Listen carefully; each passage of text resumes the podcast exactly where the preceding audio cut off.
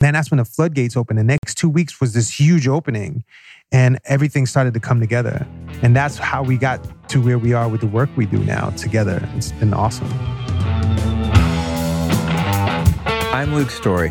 For the past 22 years, I've been relentlessly committed to my deepest passion, designing the ultimate lifestyle based on the most powerful principles of spirituality, health, psychology, and personal development. The Lifestylist Podcast is a show dedicated to sharing my discoveries and the experts behind them with you.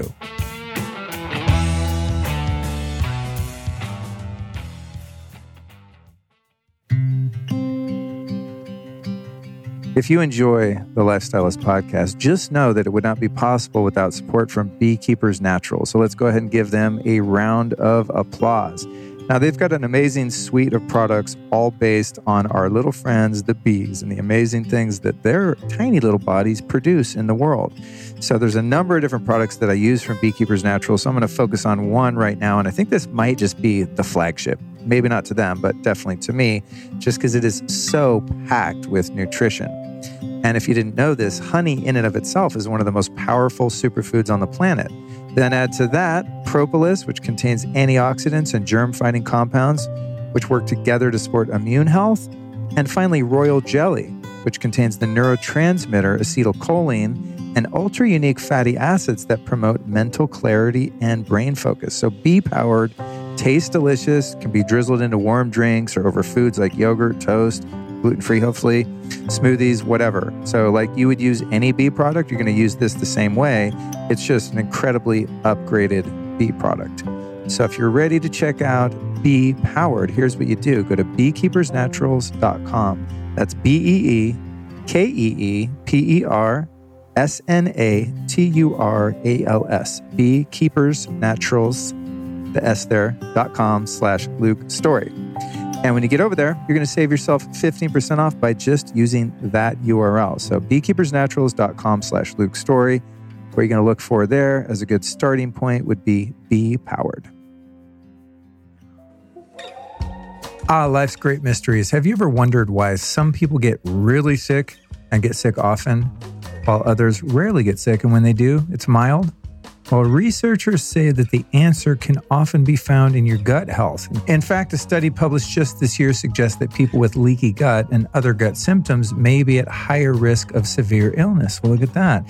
In fact, more than 70% of your immunity is created in your gut. So, why does this matter? Well, even if you do everything right, you're still going to be exposed to viruses and bacteria. It's simply unavoidable. It's the way the world works. And the severity of your illness could be affected by your gut health. So, a healthy diet, proper exercise, vitamin C, zinc, other minerals, all that will definitely help. But there's also something you can add to your morning routine that will completely transform your immunity and protect you along the way. So, the product I want to introduce you to now is called Leaky Gut Guardian. So, you're probably thinking, do I even have leaky gut? But studies show that nearly everyone has it, at least in a mild form. And if you don't, this product does more than just help with that one condition. So, Leaky Gut Guardian is the only formula that can repair compromised gut lining, help it rebuild with the right probiotics and prebiotics, and activate the four critical pathways to super immunity. So, it eliminates bad bacteria, feeds the good bacteria, and gives your immunity the strength it needs to fight off viruses. Comes in two flavors, both of which are awesome and delicious. First one is chocolate carnivore Next, vegetarian vanilla. So, all you have to do to implement this into your routine is just add a scoop to your morning beverage. It might be a coffee, smoothie, or even just a glass of water. Mixes really well, tastes delicious, and you're going to be repairing your gut health with powerful prebiotics and probiotics while you're at it. So, if you're ready to check it out, here's what you do go to bioptimizers.com. That's B I O P T I M I Z E R S, bioptimizers.com slash Luke. Use the code Luke10 and save 10% off your order. That's bioptimizers.com slash Luke. The product you're looking for there is Leaky Gut Guardian. We are about to embark on yet another journey on the Lifestylist podcast. This is episode 331 Radical Redemption and Total Transformation with my friends Tah and Kole Whitty. This is another episode from my recent Austin podcast tour, fresh on the heels of an incredible breathwork and meditation ceremony I shared with our guests Tah and Kole, or Tah Kole as they're known, in an incredible giant pyramid at the Samadhi Yoga Retreat Center in San Marcos, Texas. Please note before I get into this that this is a somewhat graphic episode, so be mindful uh, of children and anyone who has sensitive ears. Uh, so that's an adult language. Heads up, don't say I didn't warn you. That said, here are just a couple topics discussed in this hilarious yet deeply moving conversation. How they each arrived at a spiritual bottom through sex and drug abuse, Tah's miraculous vision restoration, how they coach other wellness entrepreneurs, their work with plant medicines and breathwork practices, how to disperse trauma and stagnant energy in our bodies, reversing shame, and how to consciously integrate the body into spiritual work. So, if you're intrigued by some of the points covered, you'll likely want to get a bit more background on our guest. Here's the lowdown.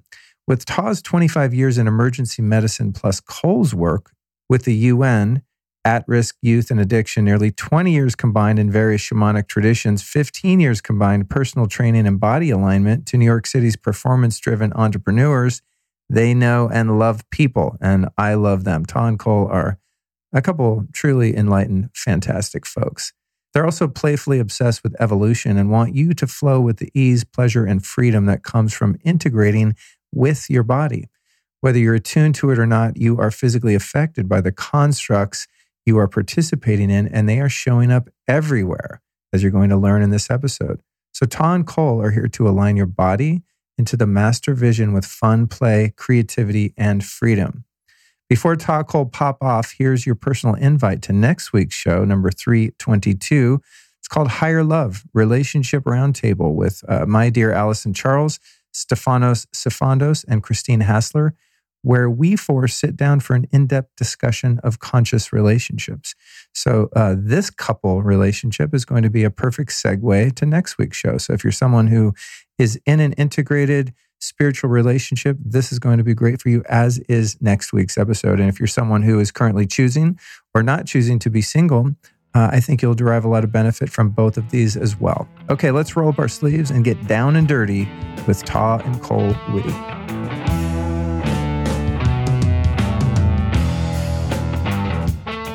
Welcome to the Lifestylist Podcast, you two.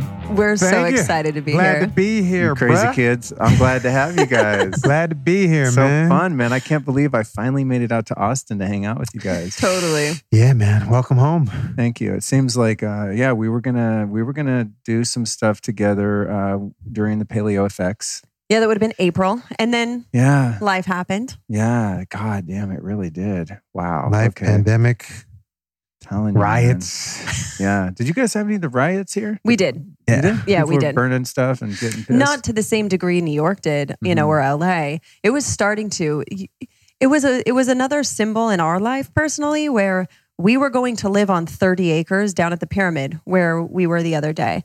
And so we were going to go down there and live on the property because the our lease was up and we were moving into a new house. And so we were leaving downtown as tear gas is being thrown literally in my rear view mi- mirror. We're driving to live on a retreat center. And I was like, this is my life now. Like, I'm actually leaving the chaos behind to go to safe space for myself. And that's been my life, right? Has been like really leaving the trauma drama of my experience in the rear view mirror. Yeah. Yeah, I like that you guys talk about that a lot. Actually, um, not not evading riots, but uh, you We're starting them. I think I think those of us that are interested in personal development and growth um, can really get caught up in the story, and there is such a fine balance between addressing your trauma and really deep diving into those recesses that are scary and painful. Uh, but then at a certain point, you kind of got to come out and get productive and Yeah. And get above ground and focus on those things that you want rather than what you don't want. So I, I love that about y'all's work as I've started to dive into it. I'm like, oh, okay, I see. I see what you guys are up to here. Thanks, man. Well- yeah, it's, Yeah. it's it's really about being present. Yeah. You know, there's there's there's the the backstory, which is the past, and then there's the forestory, which is the story that's in the future that may never happen, and then there's the ongoing story. So what we are doing is writing the ongoing story and staying Mhm. super present in the now. So we don't get lost in the oh this happened to me. When people ask us about it, we bring it up, but we don't we don't get lost in that space. Some people that's all of their significance is wrapped up in their past. And so my significance is right now is wrapped up in my now with this with this beautiful woman here. That's that's my space to to be here. And then we create the f- the the four forestory in the ongoing now. So Unlike the foreskin, which sometimes has to come back up for you have, healing. you have, you have to pull it. You have, I worked on that in my last mushroom journey. you have to pull telling that back. It's Oh, a it's dude. a thing. It's a oh thing. Oh man, do you guys know uh, uh, Brendan Marotta, No, guy here in town? no. Um, yeah, I just met him and his wife, I think wife partner, Mhm. uh, with Deb and Brandon Yeager not too long ago, yeah. actually. Uh, speaking of foreskin, he he produced a movie, or I guess produced and directed a movie called American Circumcision, and I had him on my show maybe three years ago, shortly after it came out. But he's uh, I don't know if he's still in the advocacy role, but he was like, "Hey, here's the thing that's pretty fucked up that we're doing. Maybe we should look at it." But that film, like, just oh my god, huge. Bruh. Speaking of like the trauma, huge part of my journey to watch that film and then interview him and start to research that thing that had been done to this body and go like huh wow this is like i thought i had some problems now we're getting into the now we're getting into the real stuff you know Well, and I think that's that's oh man that's the power of awareness, right? Is it's like it's not that it's going and looking for the things that are wrong. It's observing when there's a resonance that there's something there and not resisting the resonance. And it's like for me, my life started to get more ease when I started to allow the resonance of discomfort to be there and not try to push it back down yes. because I spent most of my life pushing it back down, afraid because I had a lot of trauma and and stuff that I was afraid if I fully opened that, would that engulf me into just like a, a massive trauma response that I would never come back from? Psychosis, right? Was the frame I looked through. And from my relationship with Tah was actually able to let all of that repressed emotion of my whole life come up to the point where there was one day I just screamed for him to come help me. And I actually allowed myself to go through what society would call psychosis. And he physically contained me, not restrained me, but was just making sure I didn't hurt myself. And in that moment was when I started to understand that our fear of people going through psychosis, our fear of the of the discomfort of witnessing someone expressing that way is that repression that we're all trying to do to ourselves of the inconvenience of human emotion. And when Tah allowed and supported me actually fully expressing, because he's a big, beautiful, strong man, can keep me safe. It only took a few minutes in its fullest expression. And then he just held me. I went kind of like limp from exhaustion, just cried. And then he just took care of me for a couple days and let my system reset. It was literally a nervous system reset that was necessary. And if it hadn't have been for all the work that we've done in his all of his years as a nurse in New York City, I mean, he has seen it all through his own experience in hospitals and then just his individual experience. Uh, that's when I learned safety. That's when I really learned um, unconditional love and acceptance. And I think that that's something we started bringing to our work because we did our own individual work, a lot of it. And then how we were able to hold space for each other in sovereignty together has translated into other work that's like the most powerful work. I don't have medical conditions anymore. I used to have a slew of them that are supposed to be chronic or for your life, and I don't. And so for me, it's like the fact that we're all sitting here is miraculous. You know, at this time in a pandemic, we all found our way to Austin, Texas in this moment is like three, that plus the three hundred trillion cells present with us right now is just incredible. Yeah, I think it's an interesting convergence of of tribe uh, and community right at the moment in this in this town. It's it's Yeah. really really interesting to Yeah. kind of immerse ourselves in this and. uh I don't know. It's almost like it's like a third political party is emerging Totally. in a way, you know, because I'm like, these are people that think logically, kind of like conservatives, but care about social issues like liberals. There's this middle way where people are really interested in healing and in absolute inclusiveness, not in a political correct way, but in a real heart centered way. Um, and it's just been it's been really interesting to just meet folks like you and so many people have gravitated here during this This time, time when so many other places on the planet are going into full tyrannical control grid matrix insanity. So to be out here and just have a bit of space and breathing room dancing in been, it. yeah, has been really, really wild. Uh, there's so many different directions I want to go here. And I don't know, I'm just not a traditionalist. So I never like to start with, so tell me your backstory. but I know a bit of each of yours, and so I'm gonna. As much as I don't like to do a traditional interview, I think it's um, it's worth going there very briefly because I have so much in common with both of you, uh, and I like to explore commonality and see how we both got to where we are now. I related a lot to your story, the bits of that I've heard, um, as related to dysfunctional and i'm going to put words in your mouth and you correct me wherever i'm wrong or you know whatever your version of the story is but dysfunctional relationship to sexuality Hmm. uh, that interfering with intimacy safety clo- closeness addictive tendencies in that realm uh, and then your story i think we had different drugs of choice perhaps Mine Uh, was mostly all of them, but go on. My drug of choice is, is more. what do you got? That's my drug of choice. Uh, but you know, you went through addictions and and as you said, all these health challenges, and then overcame that in some similar ways. So uh, I- I know that um, in my own experience, the true healers are people that have healed themselves. And in order to heal yourself, something's got to be wrong in the first place, you know. So maybe I'll start with you and just get a, a truncated version of, you know, what was your what was your breaking point? What was your bottom where you went, you know what? Uh, 360, I'm out. There was no changing. one 360 space. There were several layers. There was so much I was buried under. There wasn't any one place. I was constantly looking to work on myself, but I it it it all is centered in in my ideas around my mother, not approving of who I am, what I do, and how I flow and how I function inherently. So there is a tremendous amount of shame uh, around my interaction with my mother and me being born so close to my brother and hearing from my mother that I was a surprise baby. They didn't plan for me. I created the idea that something was wrong with me. So I had to prove to my mother that I was worthy of her love. So everything in my life was driven around proving to my mother that that I was worthy of her love and that I wasn't doing anything wrong. So I did a lot of lying. I did a lot of posturing. I did a lot of uh, a lot of stuff to to hide who I was my entire life based on that relationship with my mother.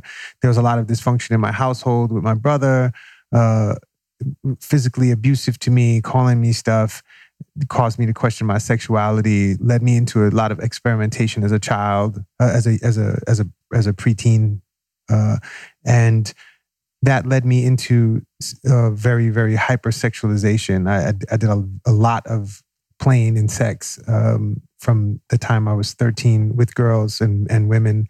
From when I was 13 and until on, ongoing. My sexuality is ongoing, but I'm I'm in a space of sovereignty of, of my sexuality right now, where before I, I was not. I, I had given my sexual sovereignty away to a lot of dynamics, and it got me into a place where I was uh, I was paying for sex. I was paying for uh, I was having sex with five or six people without paying for it a week, um, and on top of that, I was paying for orals and all of this other wild stuff in my life. It was it was pretty bananas. And uh, I, I graduated from nursing school at age 20 and uh, it was it was interfering with my cognition and being able to hold space at the hospital because I was exhausted from doing all of this stuff. And so I was I was I was driving around New York on my off nights or after my shifts paying for head. It was crazy. And so I was looking for connection. There was a relationship that I had when I was 16 with a with a with a girl who was rather young, who who her oral game was absolutely crazy. And and that's where I got my love for for oral sex from. Right? she was crazy. Yeah. And and it was it was it was absolutely crazy. Are you cool with shits and stuff like that on Yeah, the podcast? we're- okay. that's- right. yeah, That's why- no right, so holding she- back. She, she was crazy. I've accepted that I might get censored off the internet at any given moment. She was You know, crazy. I'll deal with it when it happens. She was crazy. Uh, head is my favorite thing in, in sexuality and in both directions, but to receive is just that's my space. And and that's my space. It's his bro. space. That's his medicine. That's, that's my Uh, I space, get bro. I I, I, don't I don't need food. I just need some. Uh, I anyway, it. so great at so. Um, it, it all came to a head when. Um, No pun intended. yeah, I love you so much.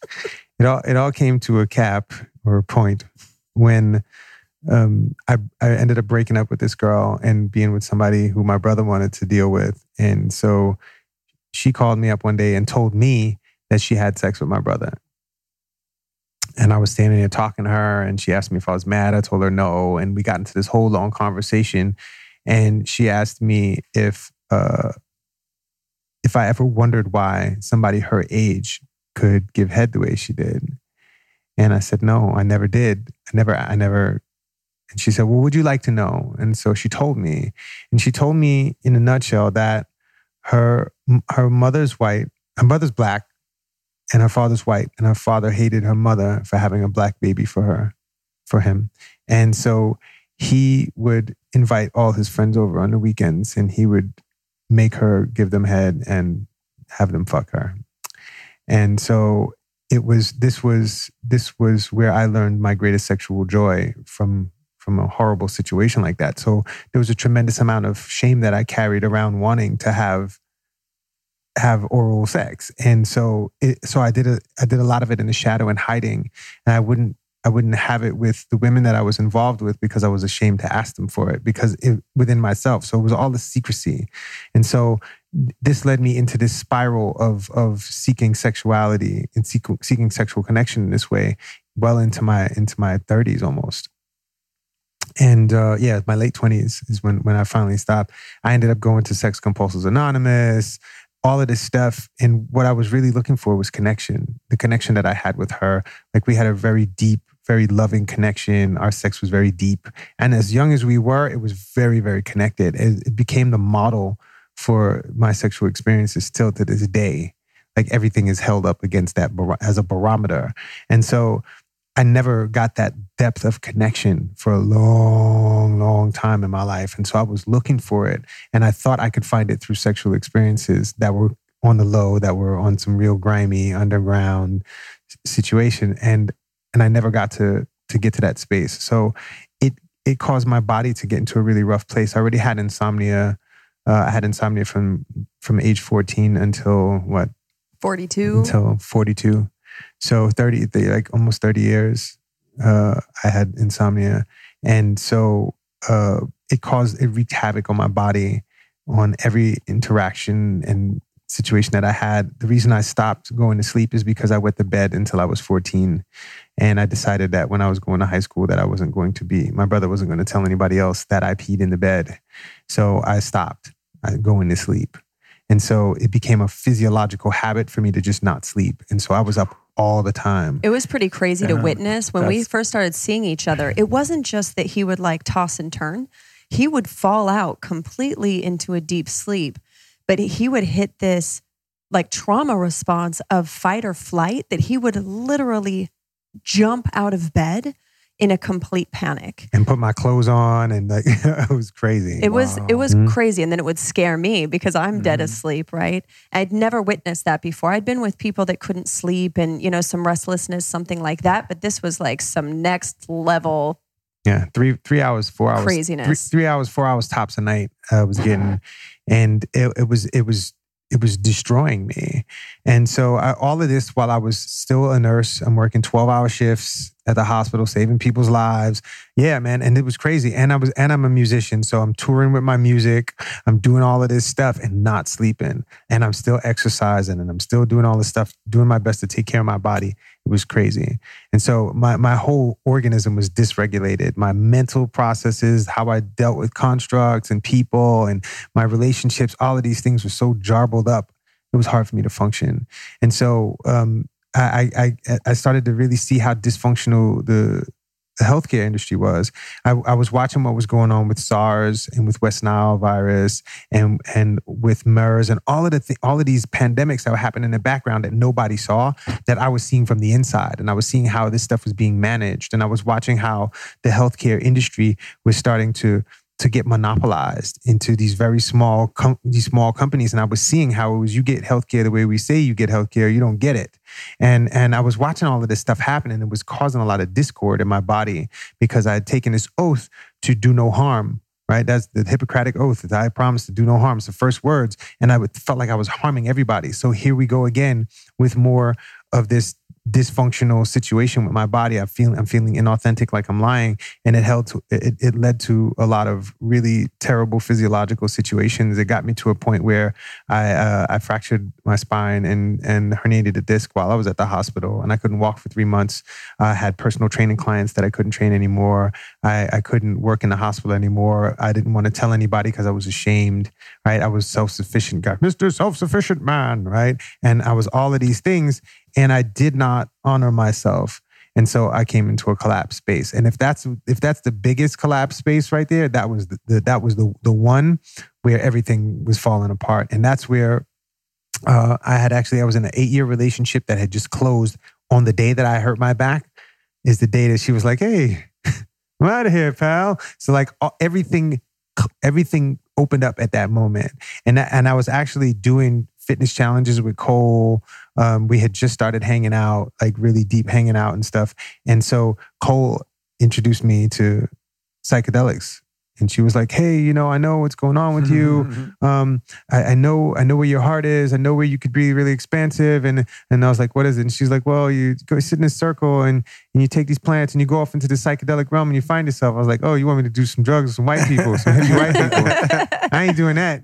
And and so and so she finally uh, and like so I've trusted this woman more than I've trusted any person in my life because she's she's held me safe and she when when she came into my life I was able to be honest with her more than anybody I'd ever experienced in my life. And so I got to tell her a lot of the secrets that I had never told anybody. And so my body started to relax. Oh, God, what a relief, right? Oh, my gosh, mm-hmm. man. And my body started to relax. And that's when I started to go to sleep. The first time she came and slept over my house, she brought my, you know, she brought Henry with her, a little chihuahua. And, and she, and I just went to sleep. And I was like, oh, it's Kole's fault that I went to sleep. And it, and it turns out when I, when I went back over the time, I had told her so many things that night that I had never told anybody, secrets I was keeping in my body, and they were accepted. And she didn't flinch, and my whole body just relaxed. Mm. And that's where I started to open up and really see that honesty was a place that I could explore. And then going into the psychedelic spaces, I, I started to pull together all of the, the self work, the self work, all the books that I've been reading, the self help, all the things that I've been looking to remedy the fixed person that I perceived was broken. And I saw that I was just in a space where I was out of alignment with what I what I deeply felt in myself. And when I when I got aligned with what I deeply felt within myself, that's when things started to get easy and started to open up and my body started to remedy itself. And and I'm telling you, man, the body that I have now and the body that I had 12 years ago, completely mm-hmm. different organism, man. It's it's I'm amazed. I don't wear I used to wear glasses. I don't wear glasses anymore. I had thyroid issues. Well, I don't have thyroid issues. And anymore. it goes deeper than just you don't wear glasses. He was diagnosed with retinitis pigmentosa. So he was told he'd be blind by 40. Yeah. And so when I met him, there were times we'd be out to dinner. This is before he had done any of the work he's done now. And there were times I could see how he was looking at me. It looked like he was memorizing my face and I would ha- I would feel this deep sadness because it felt like he was walking around like he was running out of time to see, to do, to be independent, and that was crushing for me at times because on one hand to say stay in the moment, be present, and then also considering this looming future of what he won't be able to see and being independent and being a hip hop artist, MC and DJing and all of that, what would that look like then? And it's like I could see, and I told him this at that when he broke his back. I said, I can see where you are. You know, I had walked through a lot of this labyrinth and a lot of this maze that I saw him in that and conditions that I told couldn't be healed. And I'm a miracle, and I have friends that are miracles, you know, defy everything science and medicine says is possible. And I did it multiple times. And so as I sat and I witnessed him, when I could see, he, I could see him looking at every freckle. I could see him observing every like wrinkle or blemish or whatever, and everything to him was beautiful. And I could feel that that feeling underneath of deficit, of losing, of running out of time. And I really think that that contributed as well to his not sleeping because he was working at the hospital nights, personal training in the morning. He taught boot camps.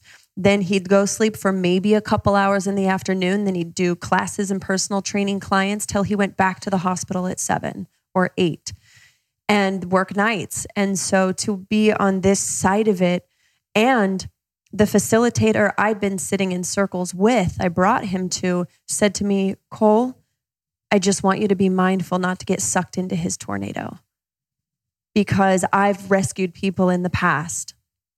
And I, this was a huge lesson of trust for myself to set boundaries and parameters because where's that line when you want to support someone in their growth, right? And I sat with my boundaries and I sat with creating that. And it was the first time I asked him to come to the group, he literally said, Man, that's that that's that hippie white people shit.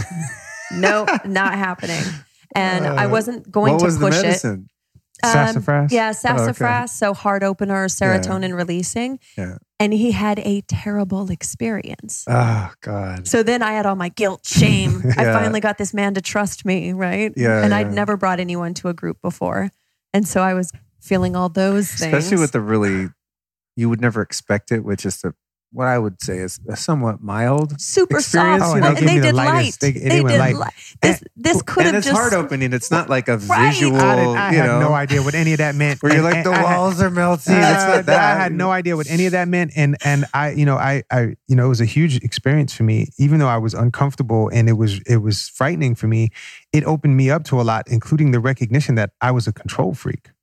I was looking to control everything, everybody's view of me, my posture, how I show up, how everything is going. I was, I was this puppeteer, and I was manipulative beyond manipulation. And when I got to sit in that space, I got to relax. I got to fall into a, a different space that I had never been into before. And that opened me up. That's where all the cogs came together when, when that happened.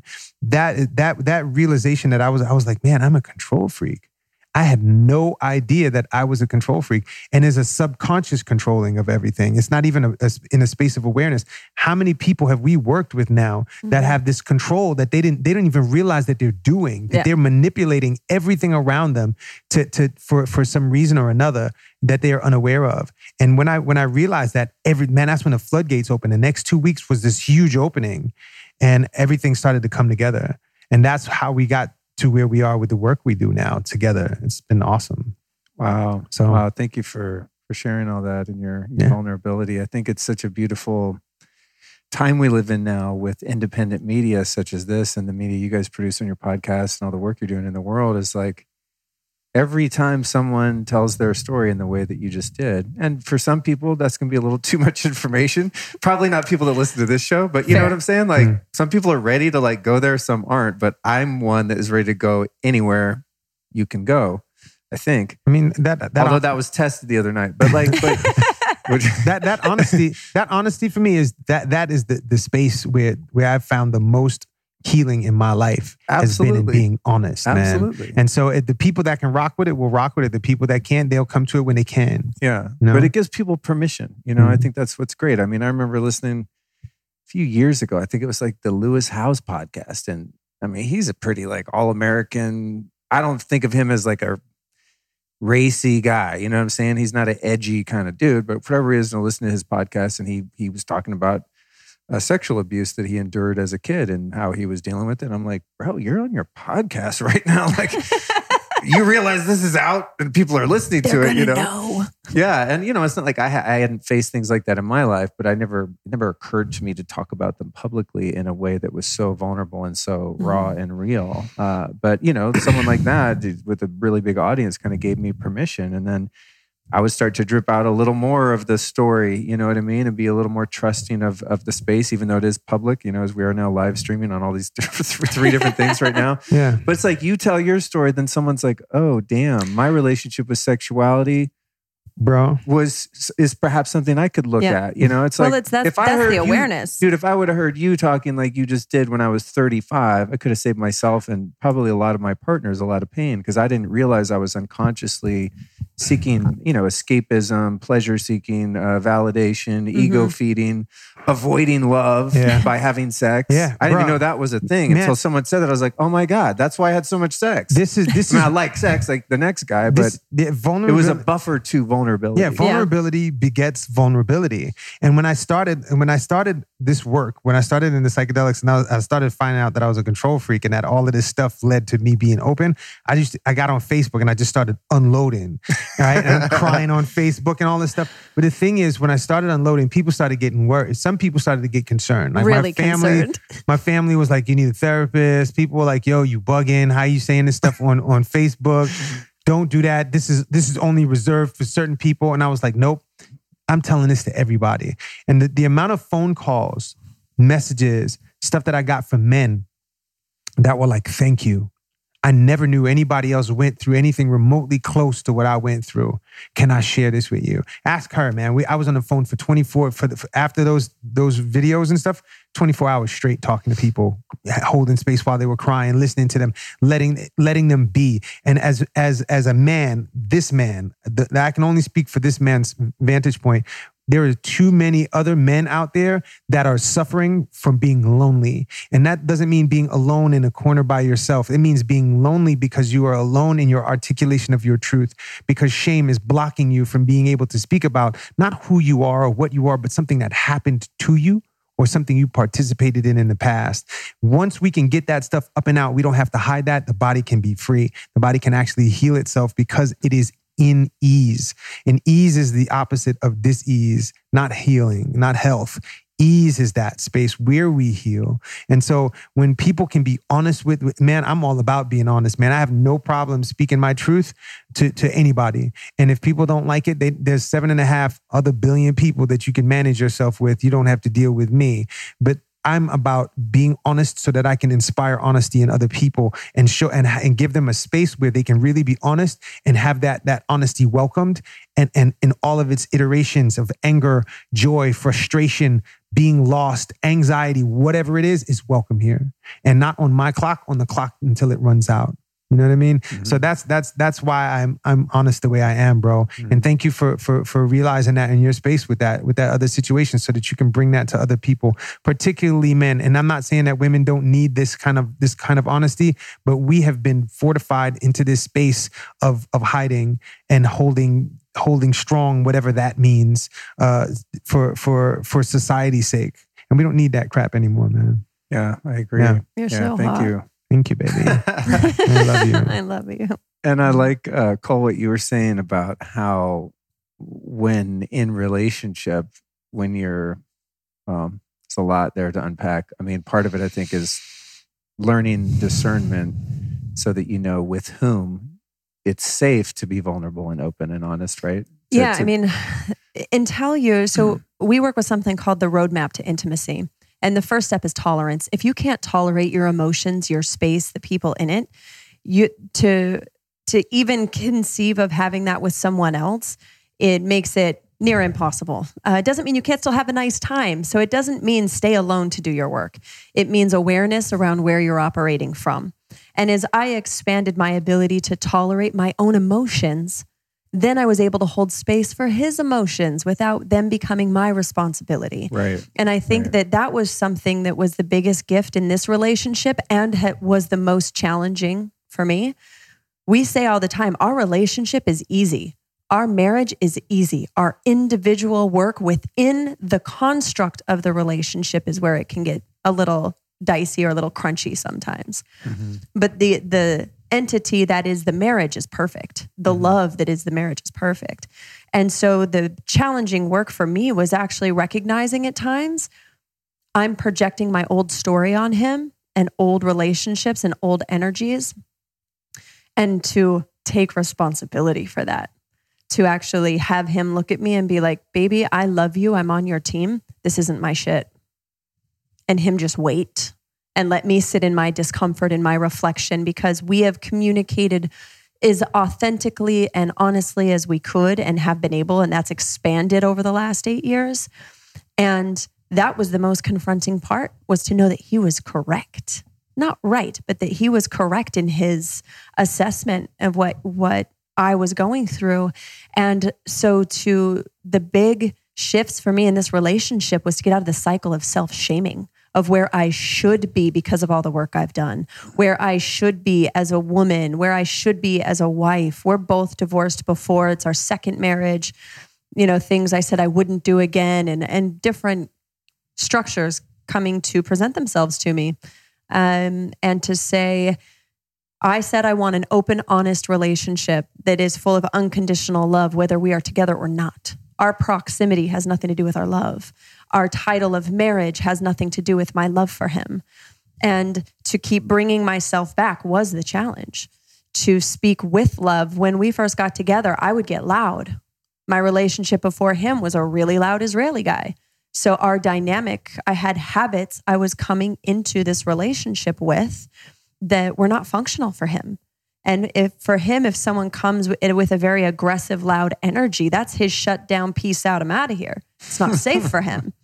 And yeah. so we had to negotiate those a little bit, right? Him, we basically started having something we call upside down bed. We put our head at the foot of the bed, play, you know, chill music, and we would just talk and say, So what happens when? Or here's what's happened in the past. How would you handle that? And this what happens when got us in the habit of curiosity before there was a problem. We, we were coming up with the plans for it. And so that helped us to identify where our individual shit is, where are our boundaries, and saying, like, like I said to him, if you approach me with a topic that could be triggering for me, if you can just remind me you're on my team because the it's going to feel confrontational and I I know my propensity to get defensive in that particular space. And so he'll actually come and he'll hold my face in the ways that I requested, not in his determination, but in how I would need to receive it. And he'll say, Baby, I love you. I'm on your team. This isn't my shit. And then that's where I pick up in self responsibility. And that's why our relationship is so easy. We don't save each other either. If he's in a space, he is free and supported in experiencing the vastness and juiciness of every version of him. And I'm not going to crawl into it and swim around in it anymore. And that was a choice we both made quite a while ago. And that came to a head this year that Tah really needed support. We rallied some of our male friends here in Austin that showed up for him within an hour, Keith Norris being one of them, our friend Ani being another. And they rallied for him, and he needed to fully express his anger the way he had held space for me. And when the women showed up, the partners, they said, Kole, are you, how are you doing while he's going through this? And I just got this grin on my face. I was like, I'm amazing because it's not me this time. well, that's, I think that's the real indicator of autonomy and 2 mm-hmm. sovereign beings mm-hmm. creating the third entity of the relationship. You know, I come from a, a long line of enmeshment and codependency, and mm-hmm. I, it's just the way I was wired from experiences I had when I was a kid. Like, I'm close to you, you're feeling something. There's no way for me not to be in that shared experience, oh, yeah. not empathy. Oh no, I'm in it. yeah, I'm actually experiencing the same thing. Not like, oh, I know what that feels like. I've been there before. You know, not compassion, but like I'm suffering because you're suffering, um, which is really unhealthy. Mm. Obviously, didn't know? work well for me. Yeah, brutal because the, it's that you, it's hard enough just being you with your own shit, right? if you're a sponge for everyone else's you know uh, experience and you can't differentiate yourself as a single point of consciousness from them it's a it's a rough go of it and Indeed. so so triggering too because then it's like you know you can't even hear at that point that it's your shit right because it's both of ours now. Right. Because you know we're not single points. We've come together in this you know muddy muddy way. So that's well, a really great that was a powerful thing from plant circles that i learned was how to discern what was mine and what was somebody else's. Because i was so present in the experience someone over here starts purging or screaming or whatever. And initially i could feel that right? I could feel um, like emotional trigger and trauma responses and all sorts of things coming online to protect me and actually learning that there were times i removed myself from the ceremonial space so that I could see if it's mine. because I was trying to figure out what's wrong with me and all these feelings because I didn't actually understand you could feel something that much. I understood the concept of empathy. I didn't understand that I could, if someone felt nauseous, I felt nauseous.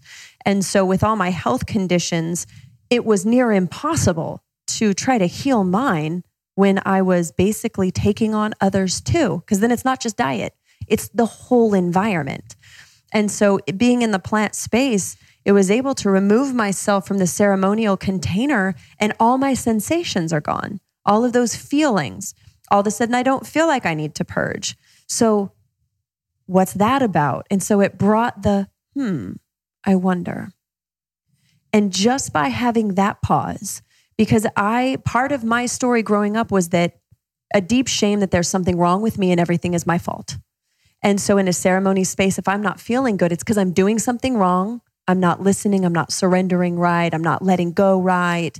That just showed up in the psychedelic space too. And so through different teachers and through different circles, by the time I got to Tah, I had this stunning reflection that had done their work that could take radical self responsibility and hold me up, hold me up to the desires I had for myself, not his design of myself. Beautiful. How'd you fix your eyes, dude? Was it like a spontaneous thing just through journeys and and you know inner work and balancing of the energies or did you do a specific protocol routine well i mean there, there, was there, there, was a couple of things. There was a decision that i wasn't going to go blind. Mm. um, that that was a decision that i had not made. I had decided that i was going to find something outside to fix my eyes. And instead of looking inside and deciding that no, I'm not going to adhere to a diagnosis that was given to me some, by somebody who has an idea of stuff based on trends and symptoms. So that was that was the number one thing. Number two was to be supported by somebody who actually believed in me. Um, that was that was that was it. Um, but that decision, I, I, would say, is the number one thing. Um, there was a journey that I went to the, the last time I wore my glasses. I had this burning urge to scream out, My name is Tah, and I will not be pacified. Wow. And I screamed it out really twice. Like I had, I, I, I called for the facilitator and I asked her to bring all the guys that she could to hold the space because I felt like I was going to hurt somebody. Wow. And so they all surrounded me. Damn. Yeah, they all surrounded me and I screamed it at the, I mean, I, I've never roared like that in my life and I cried, man, and I cried, and and after that, my eyes just seemed to level out, and so that was the last day I wore glasses, and wow. so yeah, so we had been doing we had been doing some work around. Uh, Kole had found this book called "Stem Cells Heal Your Eyes," and I had been taking st- stuff to stim- to stimulate stem cells, and I had been getting into a different type of rest cycle because your eyes your eyes are kind of expendable for your body. So I had been going into the protocol that Kole had introduced me to uh, through that book. Um, and really getting my nutrition into a space where my body was able to relax enough to bring up all the subconscious things to the surface. And I had a lot around my name from when I was a child. Uh, my, my birth name was Brian. And every time I heard that name, I would get nauseous my entire life. And so I would try to find these different, I had, as a kid, even as a little kid, I had different names that I would tell people that was my name. And until my parents came in and corrected them, that was what they called me. And so when when I when I got to a point where I found a name that resonated with me, that really felt awesome, like the sound ah, right, ta, like that feels awesome, and it resonated really awesome for me. But I still wasn't owning it because I was protecting my mom from from uh, her not liking the fact that I didn't own the name that she gave me. And so once I released myself from again, this was a huge a huge part of my opening with my eyes was letting go of all the past stuff that I had, the constructs that were restraining my body that had to do with pleasing my mother. All of this stuff was a decision that I had to make with no more. And around that same time, I, I uh, let go of my mom. And so I let go of my mother. I let go of her need, my need for her approval or my desire or my programming for, around her approval. And it opened me up when I took my name that day. I opened me up into a space where my body was able to just settle into who I am and what I am. And so my vision, my projection of, of the, my potential was always there, but my sight wasn't aligning with it because I had closed my ability to see my potential. And so when I opened it up that day, that's when everything started to shift. And so I never put my glasses back on. And I just recently passed my driver's exam with no glasses for the first time in my life. Damn. Um, Yeah, it was I- pretty like, epic. It, like when I came, So I came out of the DMV, I was like, Kole, I just passed with no glasses, man. And she was like, what? I was like, no glasses. And like, so, so the, the more I can, like, I can see your whole page. I mean, I, I can't read your handwriting too well, yeah, most but- people can. but- Even I. but it's not, but I'm not squinting to look at it. And I used to squint to look at everything. Like, you know, you know, Edie Sedgwick over there on the, on the, I couldn't read that before. Like, this is all without any kind of procedures, without any medicine, with me getting into a space where I'm congruent. And I've decided to be congruent and I've decided to be honest And at ease. and at ease in all of my space and to have fun and to explore and to grow and to be in cahoots with my environment. So, Wow, that's Yeah. dope. Thanks for sharing that. Yeah, Yeah, thank you, When I interviewed Joe Dispenza, I asked him. He has these, uh, you know, his uh, I don't want to call them devotees. It sounds a little culty, but you know, his his followers. Okay, mm, people that go to his retreats and stuff. Sometimes will have these spontaneous healings. Mhm. You know, go into the quantum realm, and they have you know these coherence healings where a bunch of people get around the one person. Entities come in the room. These twelve foot tall beings, like some crazy ass shit and someone will have epilepsy or Parkinson's or cancer or whatever, and pff, they're healed, right? Like for real, like uh, old like um, you know down south those you know healing revival, Oh, you know the preacher, right? Where they get The bit by a ones where rattlesnake. they throw, no when they throw him across the room to heal Oh, they him, hit they him would with a grab jacket. him on the Hit- face hit him and with a throw him off the jacket. stage. Old ladies get out of the Oh, yeah. wheelchair. That kind of stuff Yeah, happens as things. And I asked him, I said, "What? What's the What's the thing? You know, what's the secret sauce? Because you do all you know these breathing exercises, these deep meditations. But I'm like, what's the thing that tips people over? And he said, Luke, it's when they make a decision, mm, Mhm. a firm decision. mm. No ifs, ands, or buts. Mhm. This is what's happening. Yeah. I am healed. Period. That's when- it. when people get to that level of infinite decision, Yeah. then that's when those things happen. So Yeah, that's, it's beautiful to hear to Yeah. hear that. I mean, that's been the case for, for a number of things with me. I've Yeah. not yet been able to do it with my eyes, but you're you're an inspiration. Yeah, thank you, man. There's you know, there's a moment of clarity that I can compare it to when I decided when I made the decision. Have you ever seen Minority Report? Yeah, I mean, uh, yeah. So there's this one scene where where the guy has all of these photos of all these kids on the bed, and Tom Cruise goes in there and he sees a picture of his son, and and and and he's and the whole prediction was that he was going to murder this guy. That's why they were chasing him around, and he and he and he looks at her and he goes, "Oh no." I'm going to I'm going to kill this man, and the conviction that Mm-hmm. he had on his face, like the like it was just he it, he had made that decision, and there was nothing that was going to stop him from killing this guy.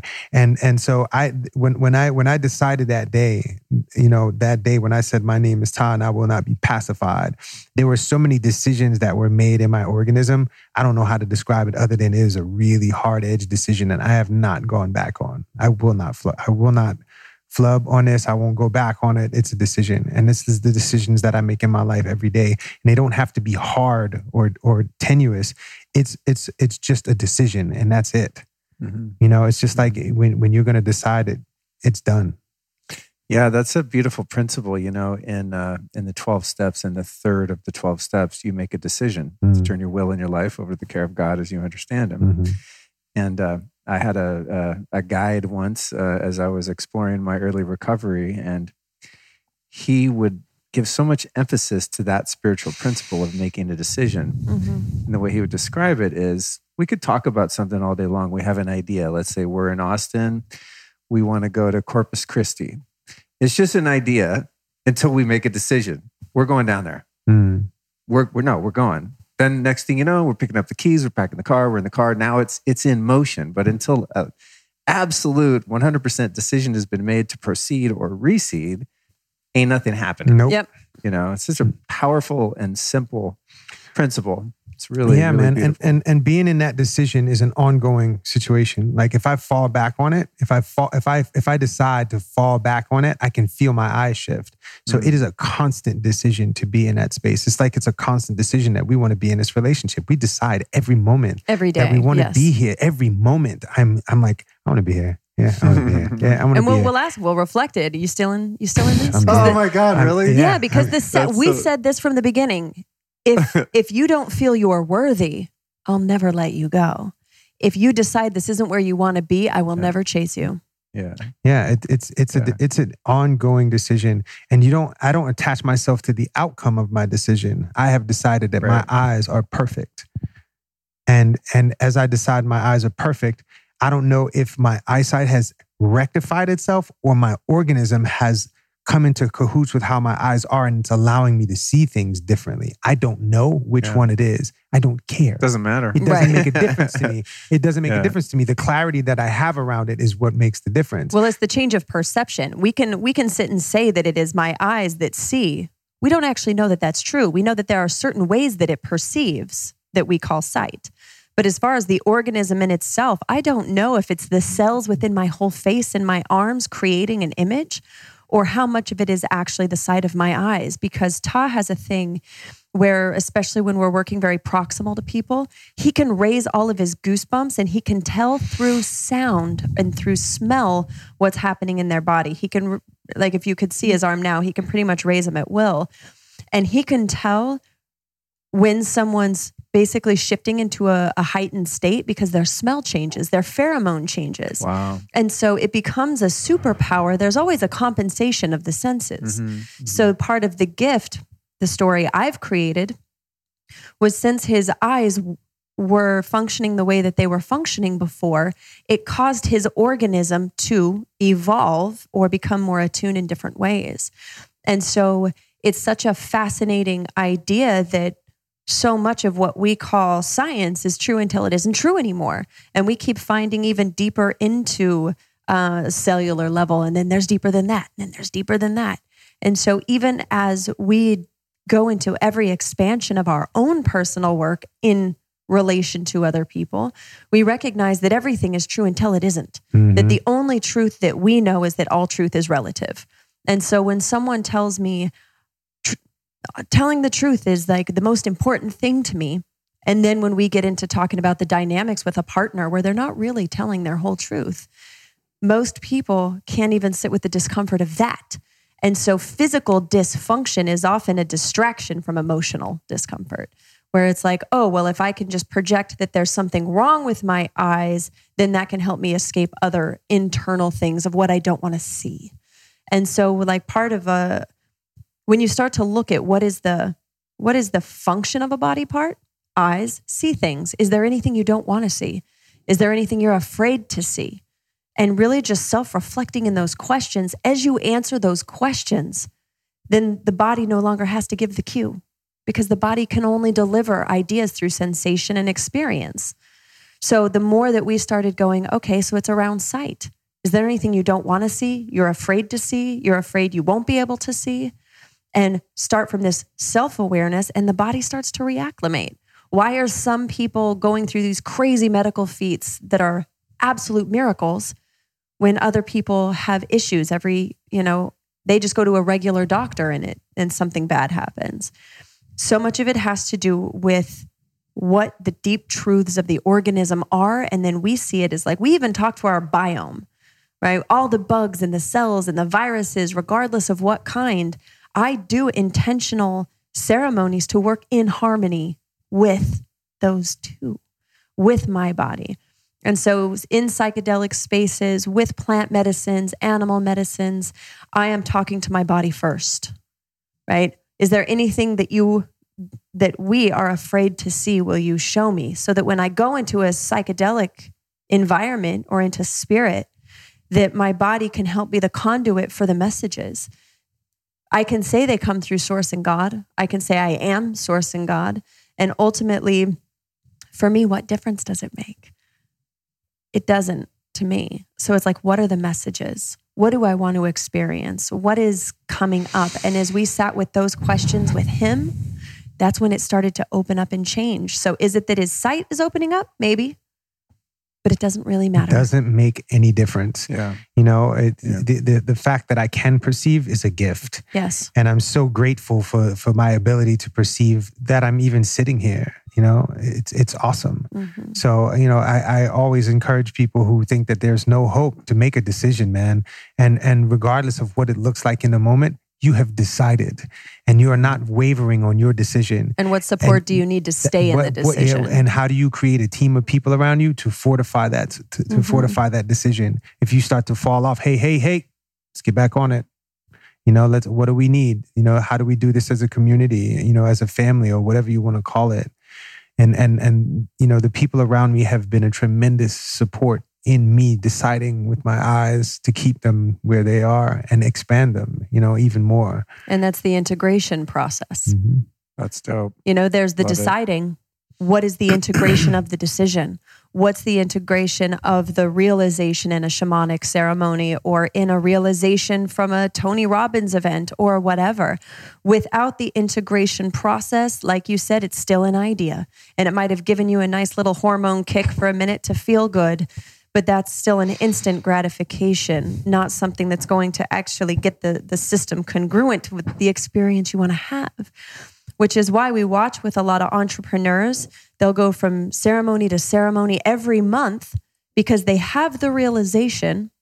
They do not apply the realization. They don't leave the relationship that's not functional. They don't have the conversation with the business partner that they're really not in alignment to that business anymore. Whatever it is, we call it your life team. Who are the people that support the transformation and the evolution of you? Who are they? It can be a coach, it can be a biohacker, it can be a physician, a best friend, your mom. That's cool. But until you get clear on where you are, it's like GPS. We couldn't have found our way to here today if we didn't know where we were starting from. And getting that attunement first, getting really clear on that is helpful. Then we find mentors. Then we find your podcast. We find the breadcrumbs to find our path in the way that's resonant.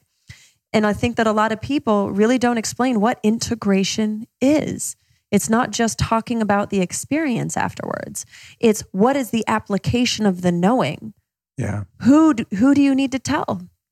And I think that a lot of people don't take it to that step because if they tell people, then they hmm. will be held hmm. accountable. And then they really would have to step into it. And most people are afraid of their own power, which is why something like an AA and NA wasn't functional for me. There was still a deep disempowerment of the self because I was still not stronger than the substance. And now that I realize what, what I was really missing, substances actually were giving me connection in the only way I'd ever experienced it before. I just, once I identified what need the substances fulfilled, I just needed to fulfill that need. So it was through connection, it was through authenticity and people that could accept me and not judge me for stuff that I had done.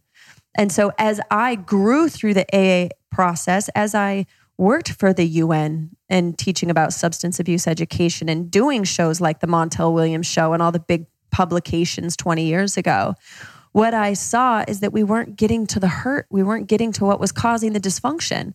So, okay, we get them to stop abusing cocaine, but now they're drinking 46 cups of coffee, smoking two packs of cigarettes, and eating a shit ton of sugar because the system is still trying to consume to fill. You can't fill a black hole of despair, sadness, and disconnection. And that's why animals are so potent for so many people is it gives that connection. And I recognized even in hmm. animal rescue, I would go and volunteer and take in four or five rescues and they'd destroy my house and whatever. I was still trying to make up for everything I wasn't. I was trying to save myself in all the lost cause dogs, especially pit bulls. no shocker. I know the type. yes, I think that's probably a lot of the listeners are the Yeah. types. yeah. If you're listening and you rescued a pit bull, keep that shit on a chain you can control. I'm just going to say that. I swear to God, now that I have my little dog, I think I showed you guys. Yes. It's similar to y'all's dog. Yeah. Uh, her name is Cookie. Maybe she's a little fatter. Call her little fatty because she won't have to go to therapy ever for that. Um, but yeah, I'll be walking her, man, and here comes like some five foot two girl. You know, no offense to the girls with the pit bulls, but like you ain't big enough to hold that dog back. and like, I'm just like, God, why do you adopt a dog like that if you can't handle it? Well, I mean, for me, animals are always an expression of the owner. And Right. for me, I had pit bulls that were amazing dogs and I knew what I was taking on. It's like anything, it's awareness. Yeah. Even in saving the dog, I knew the goal in having the animal was so that it could be placed in a home safely. And people don't save themselves. So the idea that we can just save an animal and not spend the time and intentionality on ourselves, saving animals was a distraction from me doing the work on myself. And what I realized, one of my big aha coming home, going to church moments for me was when I realized that I was trapping myself in saving four or five animals at a time with the idea that I was I was trying to save things that were helpless. And when I started to see the animals as a reflection of me, as I started to do my own healing, oh wow, look at that. I started to make more money. Guess what animal rescues always need? Money. And so when I looked at the bigger picture of the contribution I wanted to make, the more money I make, the more animals I save. When I was saving four or five, uh, just between dog food and pet bill, um, vet bills, I couldn't afford anything else. And so it was the acknowledgement if I really get clear on my intention, then that means I'm going to have to push pause. I got down to only two dogs because the others found their homes. And it was dialing in on myself because my greatest contribution is finance. There is not a nonprofit on this planet that is not in need of more finance. And so I realized like that would be the gift to my to the animals I wanted to save, but it was really me avoiding doing the work on myself. And maybe if I saved enough dogs, that would help save my soul. When you guys started exploring, I guess you were a little later into the plant medicines and whatnot. Tah, um, what was the turning point though for I guess you guys working together, where you started to facilitate and guide people through journeys, and uh, and also how's that evolved? You know, I know based on our brief conversation before we recorded, you're you're moving more into kind of training facilitators ish or something like that. So I'm just curious, kind of what what that journey has been, because like you're saying, when it comes to the um, you know, getting down to the root of things. I was sober for a long time, had a great life, successful career, very happy. Uh, but there were still areas in which I was stuck, primarily around relationships, like the kind of relationship I have now, the kind that you guys have. So many expanders in my life. Now we're modeling that kind of um, healthy connection, but that was just like, ah, I was. I always say the last frontier, but the, you know, the last frontier is when you really drop. uh, Die. Yeah, that you. I mean, not just the physical body, but that you you're okay with not existing anymore Totally. in Yeah. any form you know? Um i guess. So there's always there's always a further surrender and a further merging with god but in terms of the human realm like that really was the piece. There was like uh hitting against the wall against the wall. And the plant medicines over the past couple of years have just revolutionized my entire life. And um speaking of honesty you know it would be dishonest to minimize that and act like that hasn't been the case because i'm a sober guy. Like i don't drink or do drugs. A lot of people have that um, find that dichotomy uh, i think hard to swallow because in the Mhm. traditional recovery paradigm it's about complete abstinence. And that was my first 22 years complete abstinence nothing. Coffee cigarettes porn sugar Mm. three pints of Haagen-Dazs in the early days Totally. of recovery you know? I guess the difference between recovery and sobriety. I'm totally going off a tangent here. I'm going to reel it back in. What i'm getting at is i like to explain my experiences and the growth I've had in that realm responsibly and encourage people, you know, to really do their due diligence, to say the least, because it's a slippery slope. And, uh, you know, it can be incredibly healing, transformational. But I know at least one person personally that kind of went off the rails and is having a little bit of hard time getting back to Yeah. this place Mhm. and that was pretty scary for me you know um, so what's the journey been for you guys uh, in the world of journeys you know what are the medicines you've taken what have they done for you which ones have you served how did you get to that point? point and where are you going now Okay. Well, since you started, start with your journey. Well, I mean, it probably I'm there's always going to be a lot to it for sure, right? The thing was because I was coming from the sobriety background, because I had worked for Partnership for a Drug-Free America, I'd spoken at all the univer- not all, a good large amount of universities and schools and all this stuff. My biggest thing was feeling like how dare I go do and even consider this type of work because it felt like then I would have lied to and discredited anything I had ever done or said before that.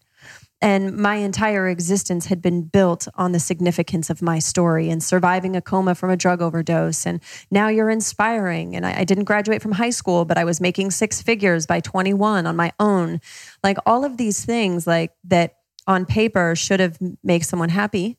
Um, and I realized that even as I would speak and go through 200 ish emails a day after they'd been filtered as a 20 year old, I didn't have a therapeutic background as far as any sort of education. And I realized I was trying to make up for everything I wasn't. I was trying to make up for anything I'd ever done wrong. And I could only see the people I wasn't saving. And so I stepped out of speaking when I recognized that this was another way I was just killing myself and being hard on myself and that me I was connecting people I was connecting to them through trauma and through pain, which was actually increasing it and almost getting the roots deeper into my system. Um, and so I said, I'm going to step out and do my own work. Um, and hopefully I'll come back someday f- from a quote unquote healed perspective so that I can inspire people um, to get that, to get there. And so it was about six years that I was out of speaking and, you know, was a bartender and sold motors and generators and worked for T Mobile and like all these really bizarre, all over the place careers when my body wouldn't do anymore. And that's when my healing crisis came was that my body was like, remember you said you stopped so we could look at our shit? Well, now is the time. And that came to a head. I was 26. I was at Disneyland with my ex in laws. And after a couple hours, I sat on the ground and I just started crying. The physical pain I had in my body, the swelling in my knees. I was like, if this is what 26 is, I'm not interested in 46 or 56 or beyond. And I was so inflamed, um, miserable in a marriage that wasn't functional that it had to be just the right combination of everything for me to even consider psychedelics because I had not only the societal conditioning of substance abuse and the DARE program and Partnership for a Drug Free America. I had my parents' fear because my parents were there for my coma. So then it was the family construct. Then there was the religious construct. Then there, you know, all of these things on top of it.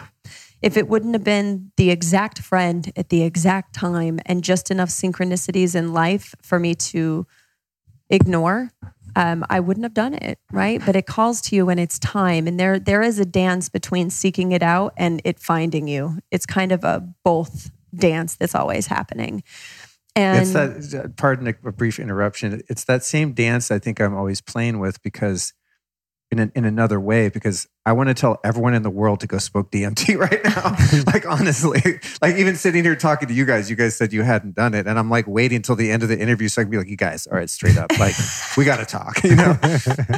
but karmically, that's not my job.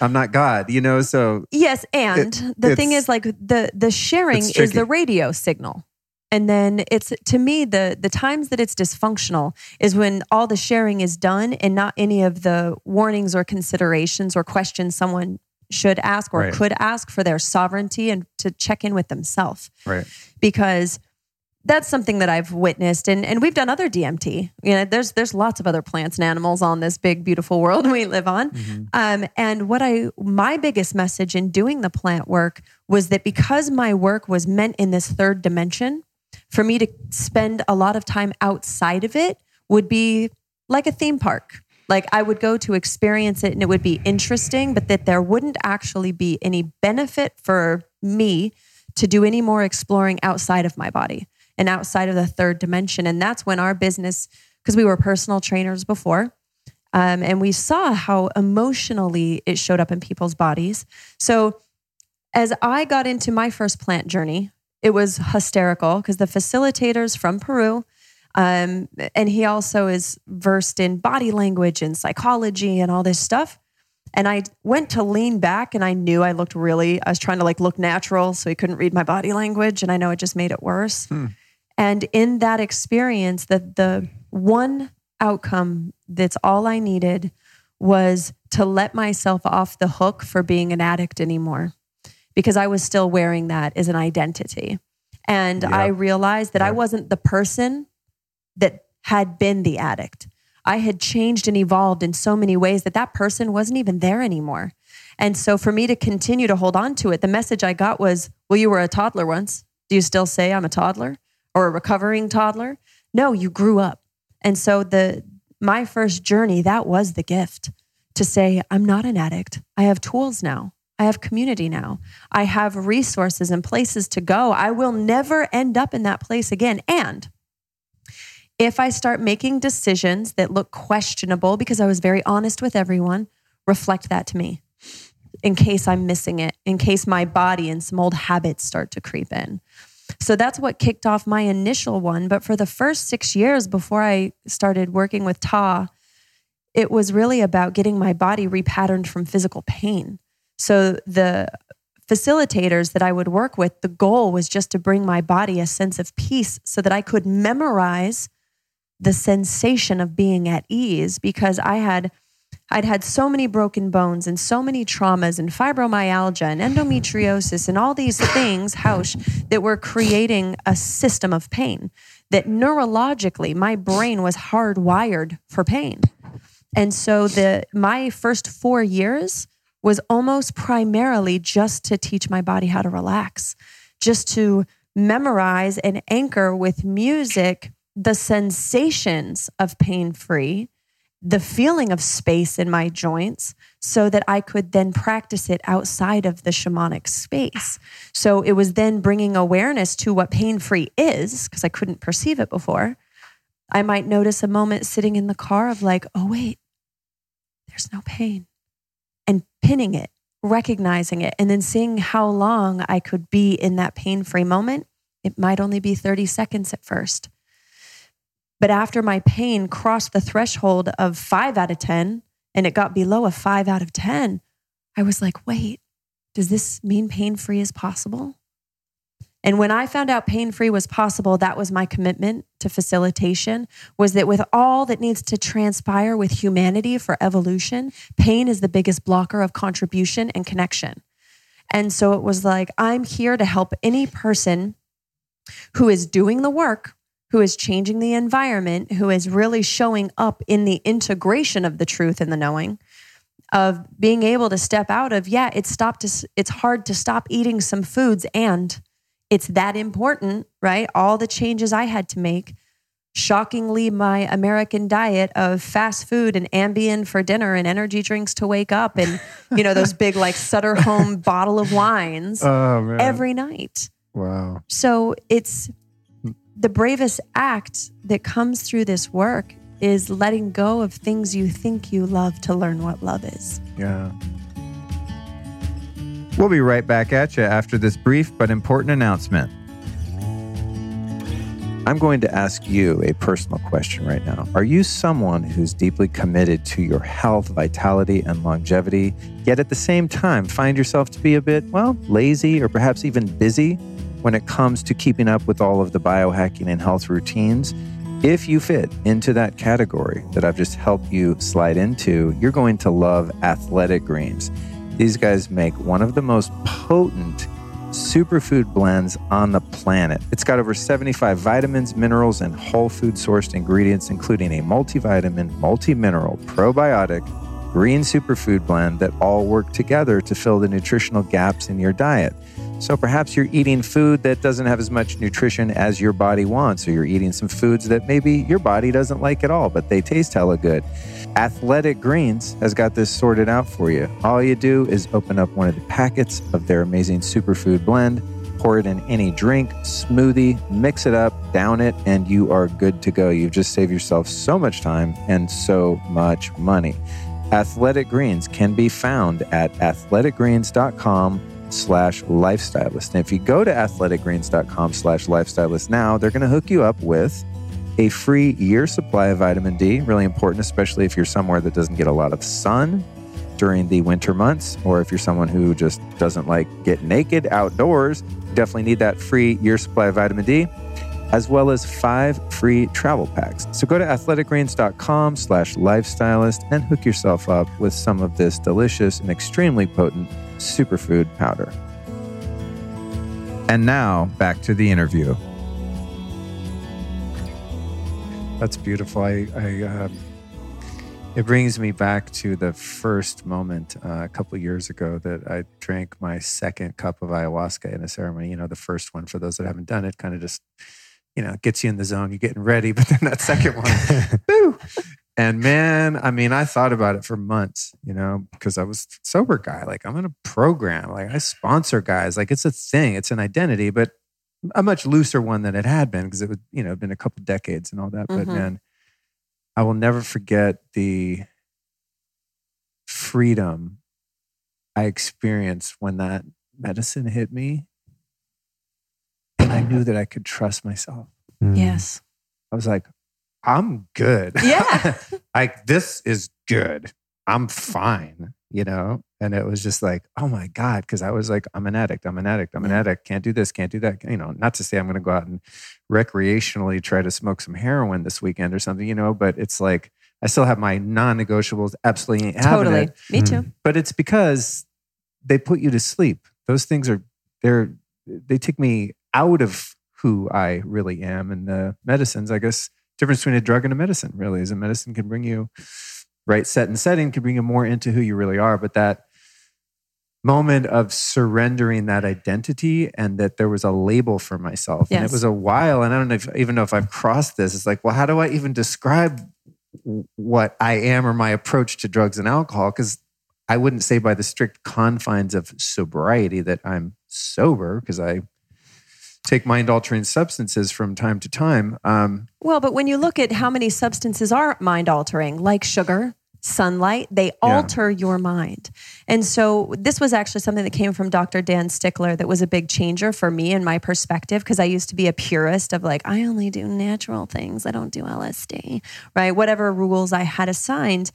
And then we started talking about the integration of the organism and just if I'm clear on what I want, and I put my options out on the table, whether it's a plant, a substance, a sugar, a food, a person, an environment, what puts me in alignment to the experience I want to have and what takes me away. Yeah. Even if I separate the idea of vibratory as higher than or lower than and remove any hierarchy, if I just say that it's all perfect as it is, what is in service to what I desire, not what I deserve, what I desire. Mm-hmm. Because for us, we even shifted from saying plant medicine to saying power plants.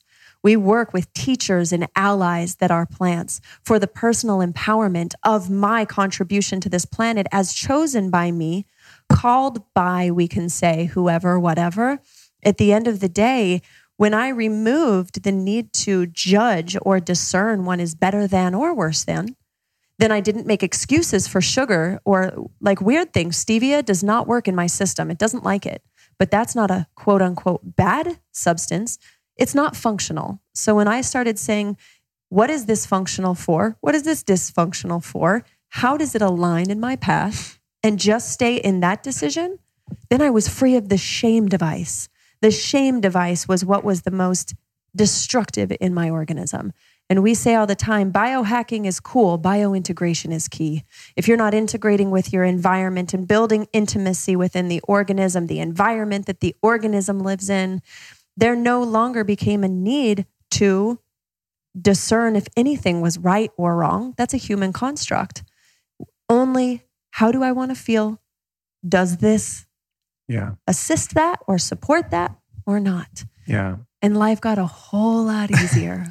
I had a conversation with uh, one of my mentors who's a really profound, you know, long time sober, 30 something years meditation teacher. And um, he called me one day after, you know, I very publicly, you know, was doing ayahuasca and all the things. And the phone rang and I was like, oh shit, I'm busted. You know what I mean? Because I hadn't really talked to anyone in my recovery world about it. Because it's just like, how do you even contextualize that? It's just, unless someone's had the experience, I, Mhm. I don't know that you could even go there. Anyway, the phone rang. I'm like, oh shit, I'm busted. And he's like, hey, how's it going? Well, I hadn't talked to him in a long time. And I never told anyone in my recovery circles that I was going to Costa Rica, um, not because of judgment. It's just I didn't want the experience tainted by any guilt, even even unknowingly or unintentionally going, really, dude? Well, what about blah, blah, blah? No, I know what I'm doing. I know why I'm going there. And I know this is what I'm supposed to do. I don't know how to explain it. Anyway, I pick up the phone. He's like, "Hey, so how you doing?" So "Oh, good, good, man. You know, in a great relationship, career's going great. Life's life's really sweet at the moment." And he said, "Yeah, I kind of, you know, heard the grapevine. You've been exploring some psychedelics and stuff." And I said, "Yeah, yeah." He said, "Well, tell me about it. You know, I'm just curious." And he was really calling because he was curious. He'd read Michael mm-hmm. Pollan's book, and he was going, "Huh, there's this whole thing happening here. I'm very curious about it." I don't know if he was curious because he wanted to participate, but he just wanted to talk. I think firsthand to someone and how it related to sobriety, you know? And at the end of that maybe 20, 30 minute call, like how I closed it, I said, you know what, man? It's just, it's a really odd thing because if I know if I were using a certain set of chemicals right now, my life would be devastated, destroyed. Yep. Everything I built would be gone. Yep. I would have no relationship with my family, loved ones, friends. I would I have lost my home. I would have lost my career. I, I would have lost my health. I would just be, by every metric, completely floored. I just know because I'd done it a million times. You know, yeah, I was a different person, but kind of not. You know, like I think if I smoked crack right now, the outcome would be pretty similar. You know, uh, it wouldn't be good. So, you know, I said, yeah, it's weird, man. I said, wow, I never thought about it, but every area of my life is so much better than it's ever been. And that doesn't happen when I'm using. Totally. You know, and that's the thing. It's like, it's not a defense. It's just like, it's just the truth. In my relationship with Allison, just everything, every area of life that you could judge, like, is this improving or not? We're going the other direction. It just is.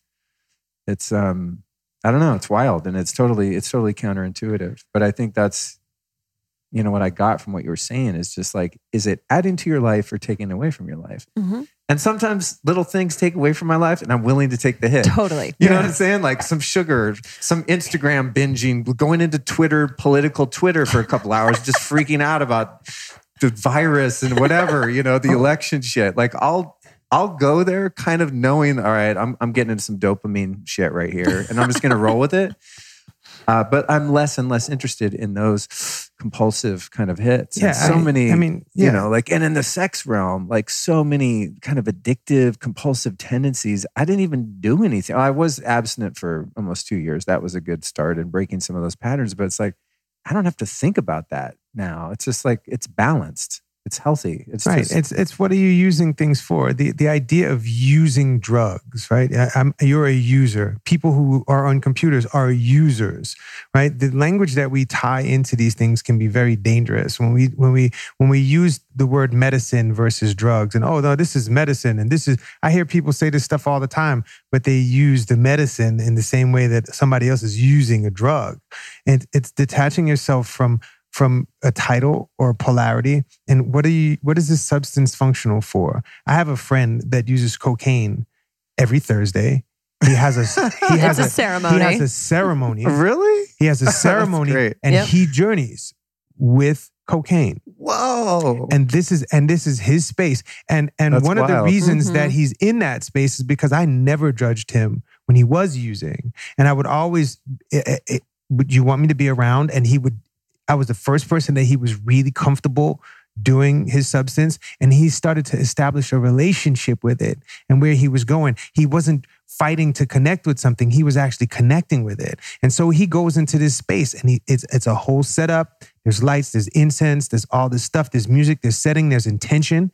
And he goes in and he has his connection with it and he finds these really expansive spaces with cocaine wow. Okay. And this is a possibility for all things. And I'm not telling people to run out and go do cocaine with intention. I'm not saying that.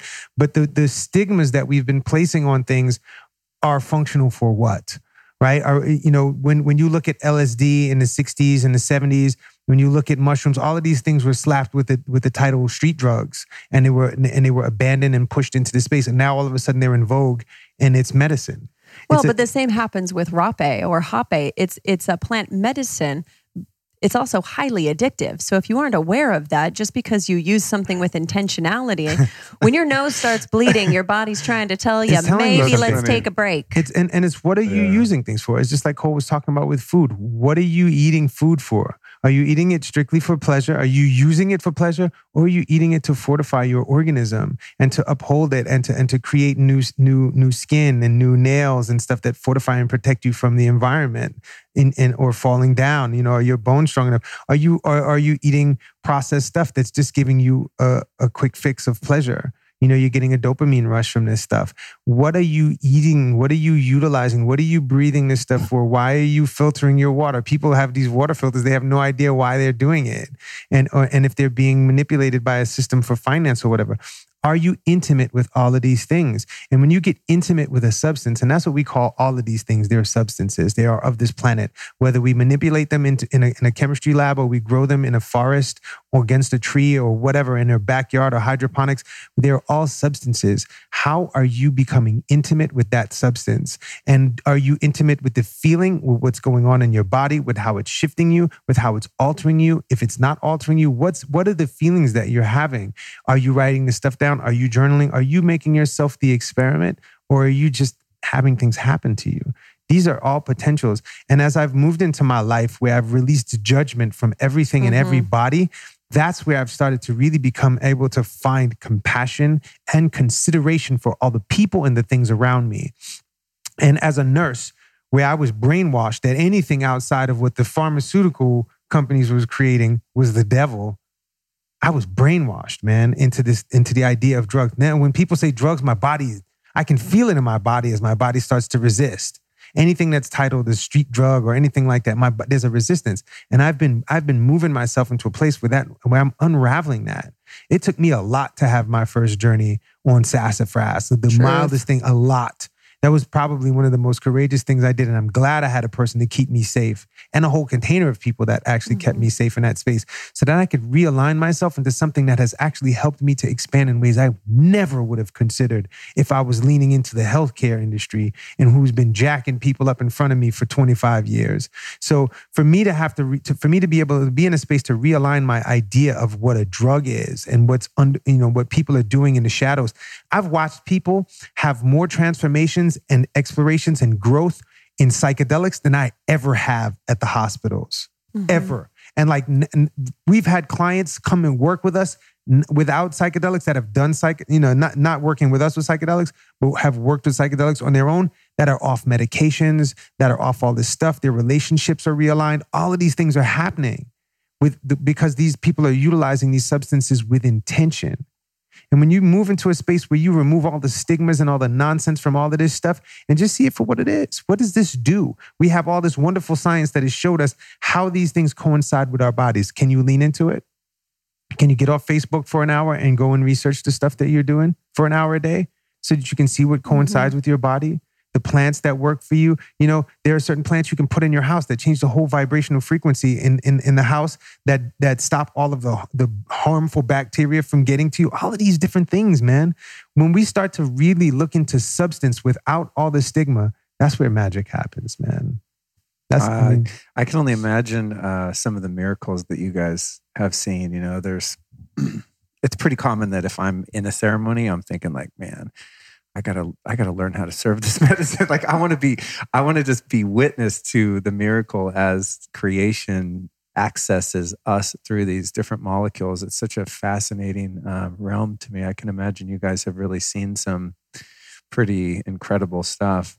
We do. I think that the really incredible stuff is the bravery afterwards. You know, when people make the decision, when they take the step. Like we had one girl one time that was like, that's it. I need to end the relationship I in. She called like two hours after she left. She's like, well, it's done. I was like, whoa, whoa, whoa. Because usually we say, no, don't make big decisions like that. Give it a few days, let it breathe.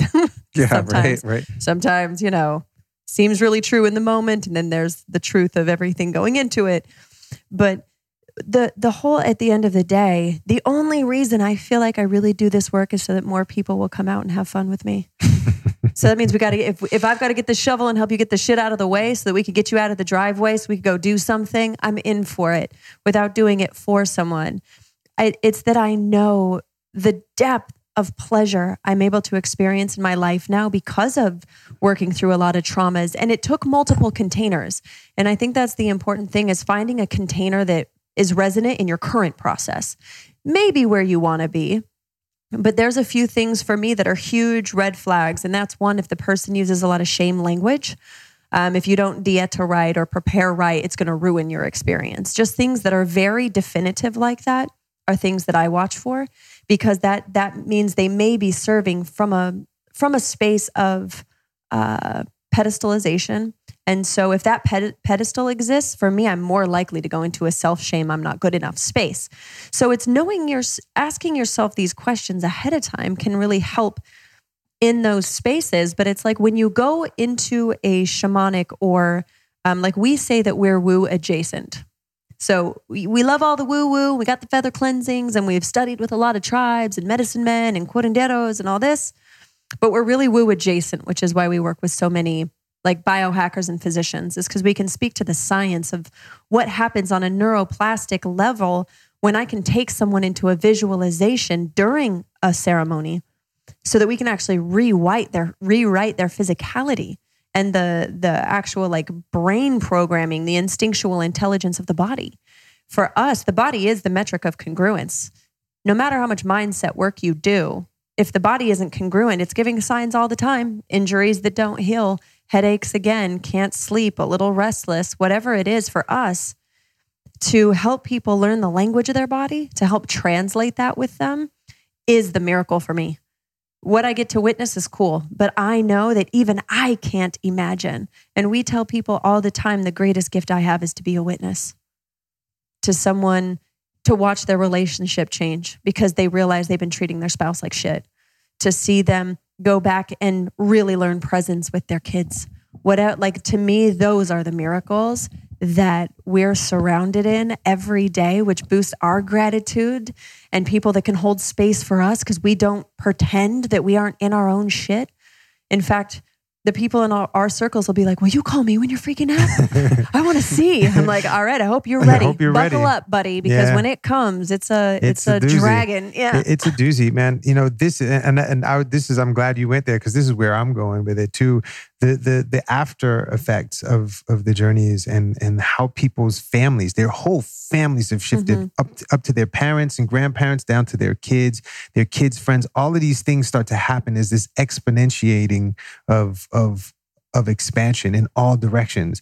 We've had people come off of diabetic medications, high blood pressure medications, people's eyesight changing. We've had people's hearing situation shift, speech impediments change. make millions of dollars more off of the same products they were already using. Like it's it it translates in everything.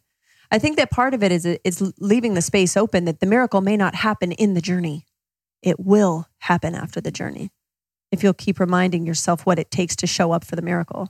I remember when we did the preparatory call with you two and myself when I was going to come out here and and uh, and journey with you guys, and there was a lot of emphasis on the body. You know, I remember Mhm. that. I don't remember you know the details of the call, but I thought, oh, it's interesting. They're like very interested in how I'm doing in the body and what that's like, and um, and I see a little bit now. Um, for someone who's like such an avid biohacker, I don't really care about the body that much. It's like I just want to get the body's to get the soul where I'm trying to go in terms of my evolution, you know. Um, but I did have one really powerful experience uh, back home with psilocybin and MDMA, in which my body started doing this thing, man. Like my legs, I had these like hip problems and lower back problems and stuff. My hips are super tight started like undulating and just having this, I don't know, some trippy Kundalini shit going on. It was wild. And I'm like, I'm not doing it.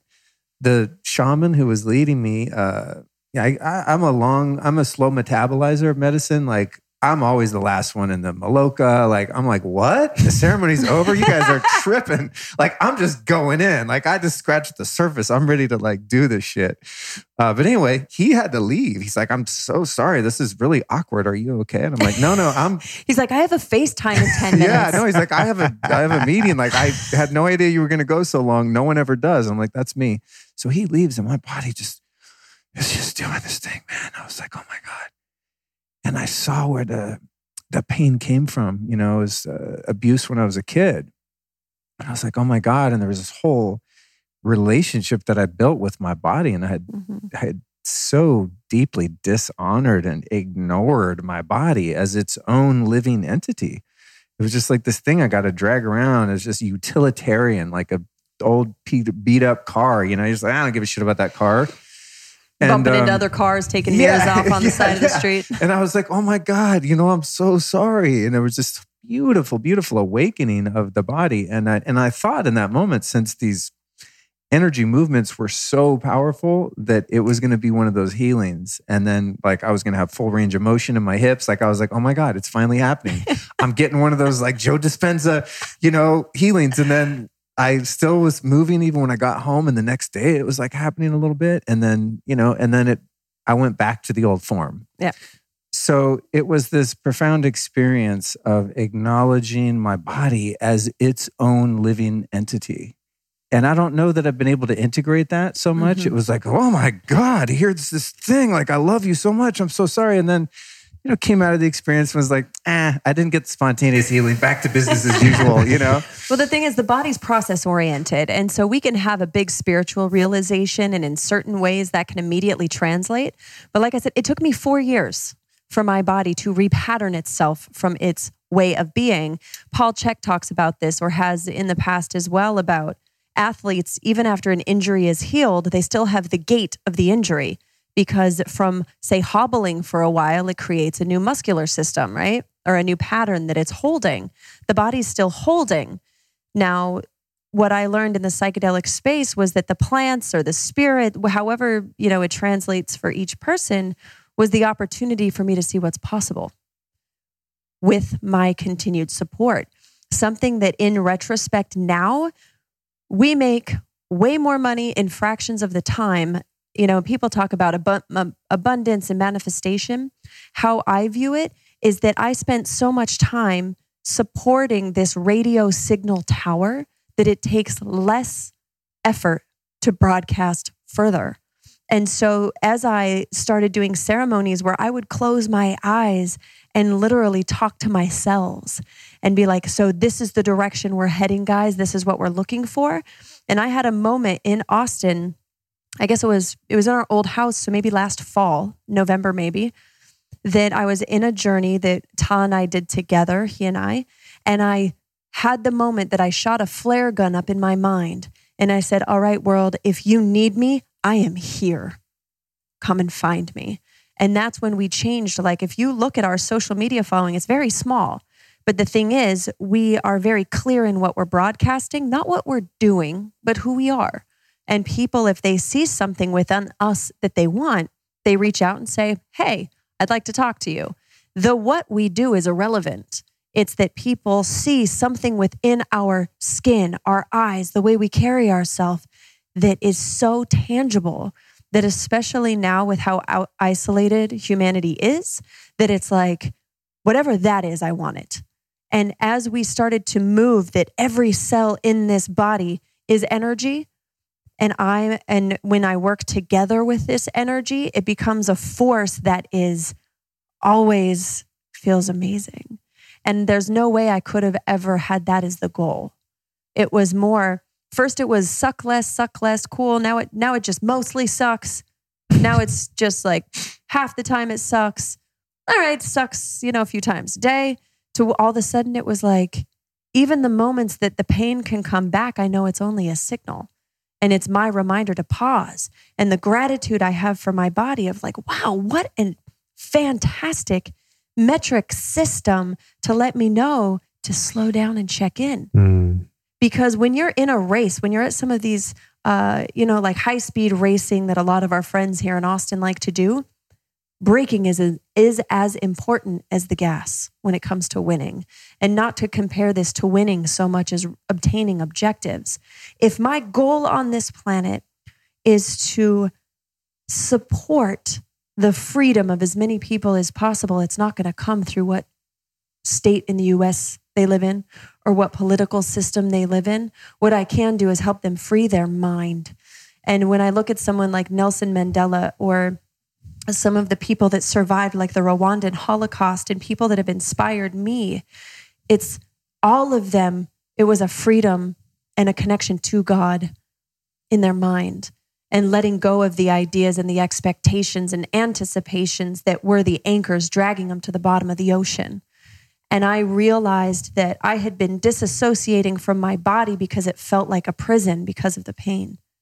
And in going back to my body and really reconnecting to it in the way that I have, the deep gratitude that I have for my body now, it is an honor to pause for every breath. It's an honor to witness someone in their energy because it is the container that perceives it, not my spirit. My spirit doesn't have feeling, my body does. That's the hormones. That is, you know, the man behind the curtain pushing all this shit, or woman behind the curtain, or being, creature, whatever. That when I started to see the gift that the body is, that's when everything started to change. That's when the diseases let go because I really started to be in my body. And before I feel like I was squatting in it, you know, like shitting on the rug because who cares? And there's a broken window over there, you know. Like to me, to fully cherish this body is the greatest gift. And I could die tomorrow knowing that I had the fullest experience of being human. And that's pretty okay. Thank you, Thank you for that. What about you? What's happening in your body with the, the medicine work and the, the various experiences that you've had and continue to have? Well, man, I mean, you know, starting off with that first sassafras experience was uh, pretty expansive for me, and I did. I stayed in heart. I stayed working in hard stuff for a good six months before I ex- explored into anything else, and then after that, I explored into something called Ma, which is mushrooms and ayahuasca and cacao. Whoa! Yeah, it's pretty awesome, pretty awesome stuff. Well, um, it's slightly different. It doesn't have the chacruna Mm. So it's it's the vine with mushroom, but that's a whole other podcast wow. episode. Damn. Yeah. And uh, yeah, so so my exploration started to expand and I started to learn how to navigate that space. And so the way Kole and I were were operating, uh, we people would bring us to journeys because people would gravitate towards us and we'd help move them through processes and get them to start integrating while they were in the journey. And so you know people would have us, they would want us at their journeys. So we kept them safe and and all of this stuff started to to happen and open up. And so we explored, I explored a lot of different plants in the lineage that I was working with. And it helped me to really start to understand the difference between body, spirit, heart, and mind and the different plants that that open you up into those spaces, you know? And so once I started to get into that space, I started to feel more connected people started asking us to come out to more and more stuff. And so we would go to the to the events and we would help people move through stuff. But when my processes would come up, there's sometimes my processes would get a little bit loud. And uh, me being in this position where I was helping people, some of the facilitators didn't really like. Number one, they didn't like that I was moving people through stuff. Right. At, at first, they were bringing me to stuff, and then it was like, "Oh well, no, I'm the person in charge here." So th- that the, the way I was helping people move through stuff started to give people ego challenges. Both of us started to give people ego challenges. We were a bit too much we, for a lot and, of people. And so if I and then if I was in my process and my process was a little I moved a little too much or I cried a little too loud, it was scary for the new people and it was I was getting hushed. So now I was in this space where I was getting hushed. Ooh, and so and, brutal. yeah, and so, and so I was being hushed. God, you're so vulnerable when you're in a journey. You know, mm-hmm. I'd never want to be told like, yeah, tone it down. Yeah, like, tone it wow, down. Oh, oh, bad trip, bad yeah, trip. We tone, got tone we it got down. A few of those. Go go in the back room where uh, people can't see you, stuff like that. And so so we started to we started to kind of back away from uh, a bunch of different communities and people were like where are you you know uh, we want to you know we, we love the way you work and we always felt safe with you and blah blah blah when are you guys going to start doing some stuff and we were like eh, we're not really looking to facilitate and so we you know we we ended up going to peru in 2015 and we got married on top of Machu Picchu Mountain. It was amazing. Amazing. And that's where we uh, first encountered uh, Wachuma and uh, or San Pedro for those who are more familiar by that name. And it it it kind of changed. We we experienced ayahuasca and Wachuma in, during the same trip, and uh, the the the the grounding and the connectivity and the depth of Wachuma kind of took Kole into this really, really, really deep place. And I love it. Like Wachuma was pretty awesome. And so we started to explore that with ourselves. And that's, the, that's a space that we started to explore. Kole went back to Peru for three weeks and and just to study with some of my teachers. Yeah. just to study Wachuma. And so being able to for her for it was a huge gift for her to be able to go back and explore in that depth. And I was exploring uh I explored on my own in you know by myself in, uh, at, at home. And so we started to get into this space and then people were like, um, you guys gonna facilitate anything? So we started to you know, do some small groups with people and people started to people were like, "Oh my gosh, this is what I've been looking for." Mhm. And so it's it's not blasting me into outer space and it's helping keeping me grounded, but I'm still able to be expansive and bring stuff to the surface. This is unlike anything I've ever experienced. So people started asking us to do more and more around the stuff. So we started to organize trips to Peru. We started to bring people out there and we started to really get deep with folks in in that space. And so that's what expanded us into really getting into the facilitation space. And so we started to explore more and more and deeper and deeper and people started to commission us for for groups and they would bring us out to places to do groups. So that's uh you know that's basically how we got into the facilitation realm uh, from from my vantage point. But I mean, even in personal training, we were facilitating. You know, it's like when you realize that all the work we'd been doing in body, um, we were doing that with clients as personal trainers. We were never just the show up and you work out and you leave. Mhm. If someone showed up and they're frazzled, I'd pat the bench and be like, sit down, let's talk, because you're going to get hurt. This energy that you're showing up in, and you're still trying to prove something over here, this way of functioning is going to be a problem. So it was something we always right yeah i mean recognized. there, but i'm i'm just tying together the the the plant space yeah. Um, so when when I had gotten hurt, I was doing personal training and I couldn't train anymore. So when I first got back into when I first reopened my training space, I had a, I have a private studio and I would do one on one sessions with people and they would be locked door sessions. And what I started doing was putting my clients in front of the mirror and having them talk to themselves before the session. And so I would watch. So based on all the things that happened when I hurt my back, and I saw how much emotion there was in my back, and when when that relationship with the woman I was with was over, my back started to release, and all of the pain and stuff started to lighten, and all of these things started to come around with my body, and I saw how my emotions were affected. So I would put my clients in front of the mirror, and I would have them talk to themselves. Talk to yourself, and and the stuff that would come out emotionally, I would see it show up in their bodies, right? And I would see a shoulder drop or something happen. So I would put them through. Uh, I would put them through the training session, and I would ask them something about the emotional stuff that came up during the mirror, and I could see the decompensation in, in one arm or whatever.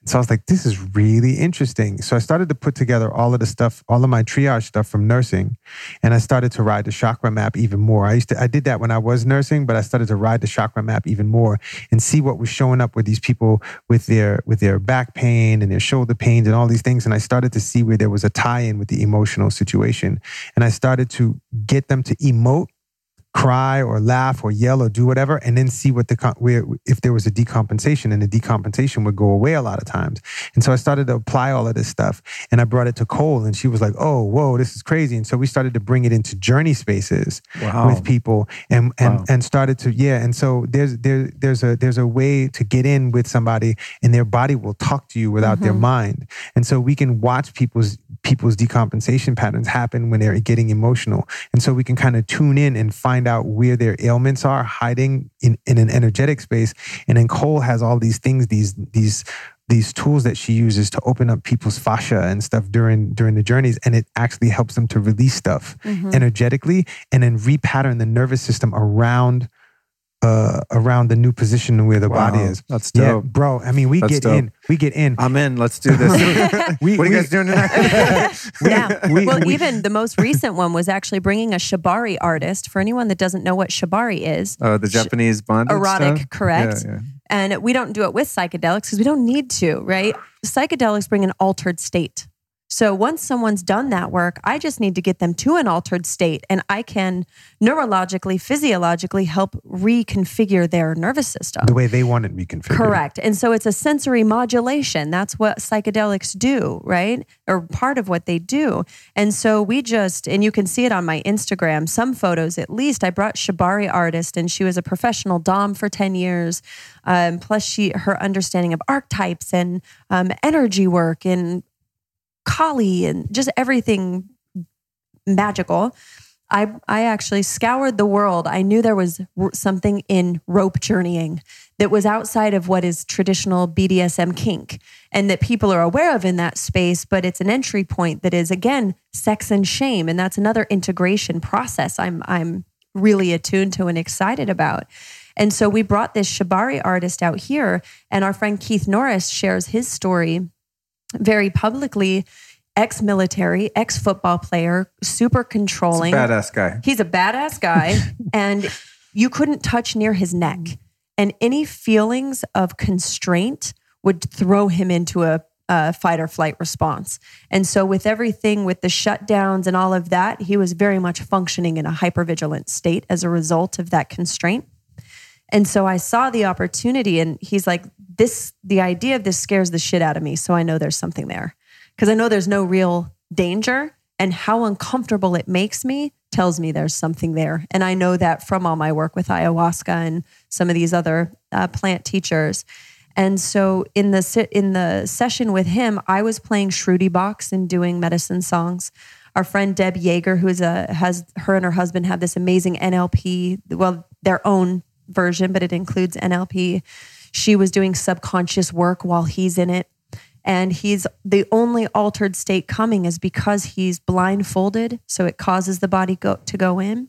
And the body's habit of hearing that kind of music and those kind of smells, it knows the ritual. And so it allows the surrender. And he said, I mean, he had huge breakthroughs. It was incredible. And what it came down to is that now we were able to rework with his body so that he doesn't have that sensation anymore.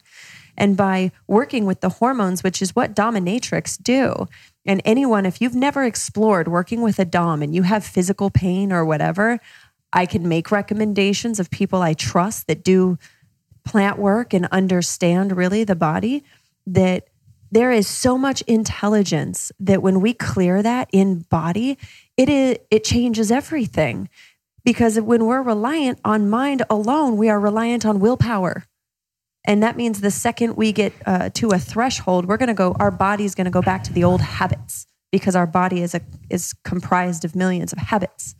And so, even in having a realization in a plant ceremony, when we involve somatically the body, we've done that with TRE, which is a somatic modality that's powerful in itself.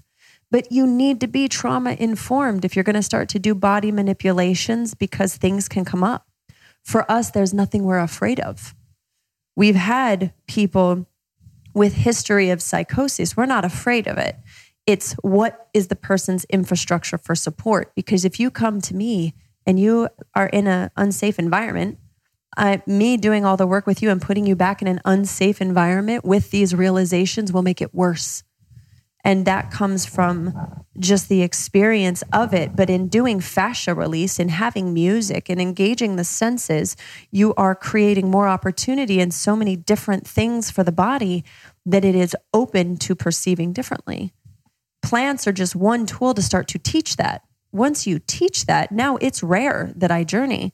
And it's unless I can't get to it but with the tools that we've developed, we can, through conversation, get me there and through my body sensation or him doing body work. These are just another tool. It's a perspective.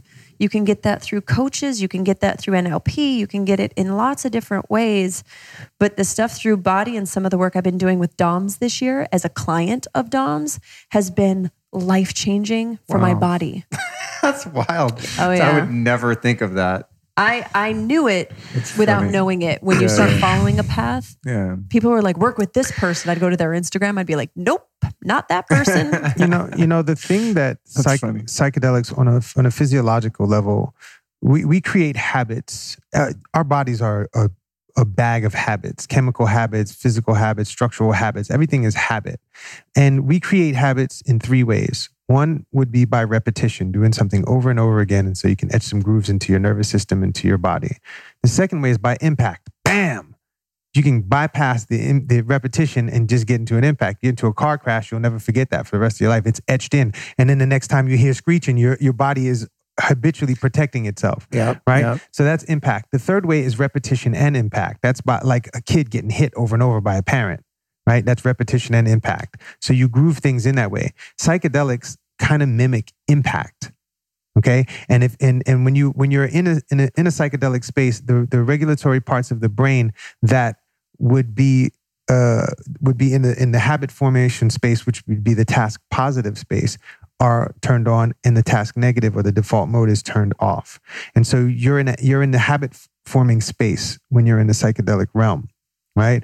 So when you do something over and over again with that impact, you have impact and repetition. You etch something in even deeper really quickly. So you can. This is why psychedelics are great for creating new habits and having an. When you have an impactful psychedelic experience, it gets etched in to the neurology. And that's why people have these transformations and they have this new life mm-hmm. because they've actually created a new neurological space that that overrides all the old patterns right? So this is this is the science behind it that people are not talking about. And when you etch that stuff in there it becomes it becomes more defined. Now if you go back into your to your old life and you go back to the old patterns over and over again you're gonna, just going to etch yourself back into the old space. Mm-hmm. So once you start and you make that that that habit space in psychedelics, it's important to integrate that afterwards. And this is a huge part of what what Kole and I work with people is to make sure that you have a team of people that are supporting you that know how to keep that etch going, so that that groove doesn't. So you can groove something into being a habit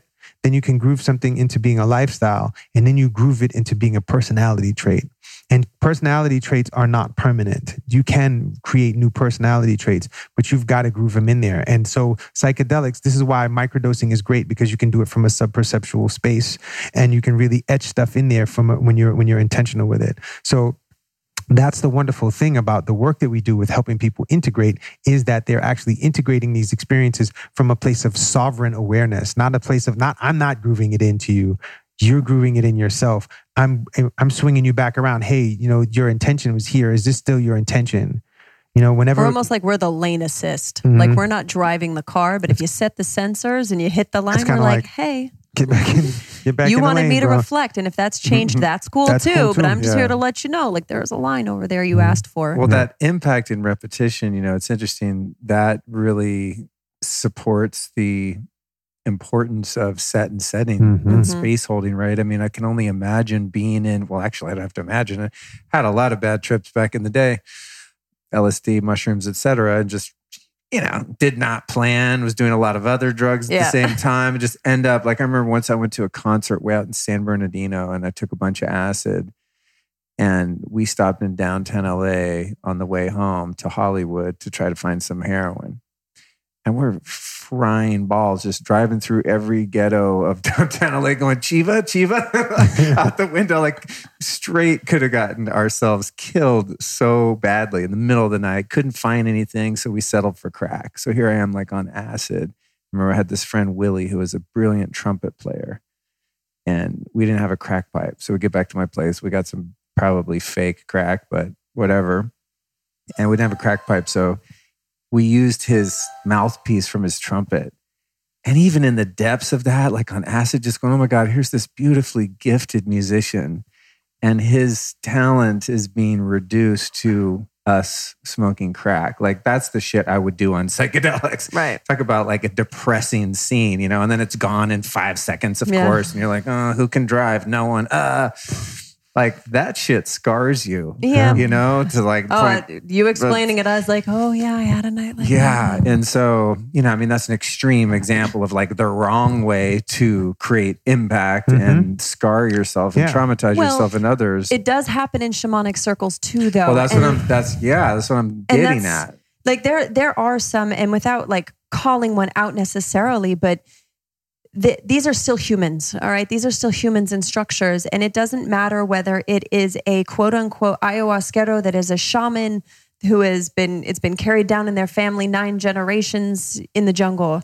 These are still people that can develop egos and that especially now with the internet and cell phones more and more in indigenous cultures they crave to be american or americanized or similar things and there is a lot of predatory shit that goes down in peru. There's something called gringa hunters where they literally go after american women not with the intent to hurt them but knowing that if they talk about their shaman within them and we've had past lives together and all of that stuff they have american women move down there have a peruvian baby. They don't stick around. They get some of the the financial benefit of being with an American woman and then they keep it moving. This is not an uncommon thing.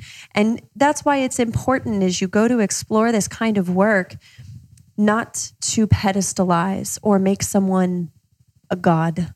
It, they are still a human, regardless of what expression of God or source they currently are. That at the end of the day, it's about being the master of your own perspective mm-hmm. and whatever that perspective may be. And for me, the the intent is to continue to grow in awareness and that what I do with that awareness is my choice. It's just that also knowing there's a lot of shame in um, spiritual circles. And if you aren't um, attuned to the language of shame, you don't even recognize it's being used on you. And what that looks like is, oh man, I had a terrible experience, or I didn't have much of an experience, and I did. I had four cups of ayahuasca. Well, then it's something wrong with you. You must not have dieted right, or you know, you had too many expectations. So this is your fault. There's a difference between responsibility and fault. And there's a difference between you didn't do something right and what's your relationship to doing something right or expectation. They answer the questions come differently when the intent is to build awareness versus to diagnose. And so it's something to be mindful of as you discuss. And, and our intention moving into 2021 and beyond is not teaching people how to facilitate, how to ask questions, how to discern between an instinctual no and a fear no, because your gut if you're not eating well, your gut instinct can be based off survival versus what could actually be in support of you. And we decided if we were going to talk about how we could most be of service, it would be to help people learn how to discern and ask questions to determine who is their person for now in this part of the evolution. Because of all things and my own self righteousness at times, it's like we don't help youth not have children in their teens by teaching abstinence. We already know what happens there. And I perceive the same to be true for psychedelics as we evolve and as this world and our mental health and all of that increases as far as need. That to hide psychedelics is like trying to be the gatekeepers of madness. And we're denying people that we perceive as mad from having these plants when really this is a madness they live in that they already know how to navigate better than we do, or a lot of us do, or I did. And so, this evolution for me is helping people to get clear on what they're looking for, to identify their teacher, to identify what plant could be more, most supportive in some sort of framework. So, not necessarily how to facilitate versus how to get clear on what you're looking for in this space so that you can find somewhere safe to explore it.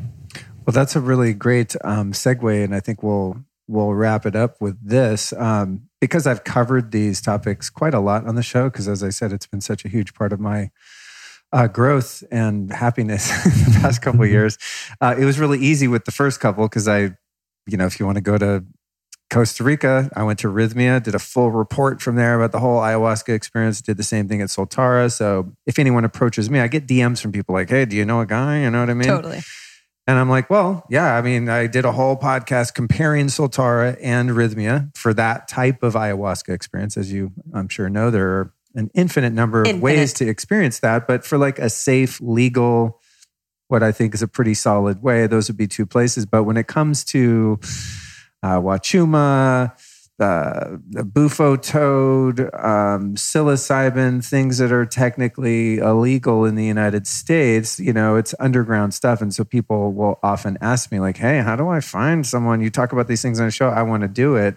Um, what would you recommend for someone like that? You know, that that is in earnest with the best of intentions, wanting to explore, but the legalities make totally. it tricky. And well, I'm going to start with someone you can trust and all that. Totally. The first legality is I am not suggesting anyone go out and do any illegal activity according to where they live. Great. Now we've cleared that. That is not the intention. Um, and recognizing uh, my desperation at my points, that was the least of my concerns. So I will speak from my own personal experience that there are circles all over the place if you start looking on Facebook in groups and ask and learn and discern and check maps and go to events around psychedelics and join Clubhouse where there's more groups talking openly about psychedelics, you'll find your people. My concern is always not everyone needs a facilitator right away. They need someone to make sure their physical body stays safe. Okay. And so, again, in a perfect world, everyone would be trauma informed and they'd be a psychiatrist and they'd be able to talk to Dr. Dave and they'd be, you know, have all this accessibility. Do your research and know you're doing the best that you can. And if the best you can do for yourself in one moment is just to have one friend sit sober with you to ensure that you are safe and you start light, don't start with a hero's dose without someone that can help facilitate you. You know, start with microdosing protocols. There's companies like the Third Wave that you can get their microdosing protocol. And immerse yourself in the, the learning and the intentionality you have for yourself. This is your body, this is your life, and that intentionality will reflect in the teachers you find. So if you're in a rush to have the experience, that's going to show up. If you're intentional, that's going to show up and align itself. My my advice for for anyone that's looking to find people that are doing this kind of work is to not go and ask hey man i want to get into a mushroom journey. Do you know anybody? Oh do you do mushroom journeys? I'd like to go to your mushroom journey. You, the people who are who are solid facilitators are not going to lean into you it's it's establishing a rapport and a connection with people. Like really, you want to establish a relationship with these people. All the people that come to work with us, we establish a relationship with beforehand. That's why we onboard them and all of that. Coming from a person who's looking to find a facilitator, establishing a rapport. Hey, how are you? What's going on with you? What's happening in your life? Blah blah blah. If you if you figure out or know that they uh, that they're in a circle talk to them get to know them start to really invest yourself in that person and and then ask questions. Hey well you know i'm looking to ha- do some expansive work. Would you would you happen to have any ideas on on how you could direct me in that space? And then people when people are mm-hmm. safe with you they'll be able to open up into that space. But if you're just going out i have people that are that come to me all the time. Hey man i'm looking to do some shrooms and i'm like I can't help you. I will not help you yeah. with that. That's not a space I'm leaning into. There's there's a recklessness that this work for me is is it needs to be fortified and protected.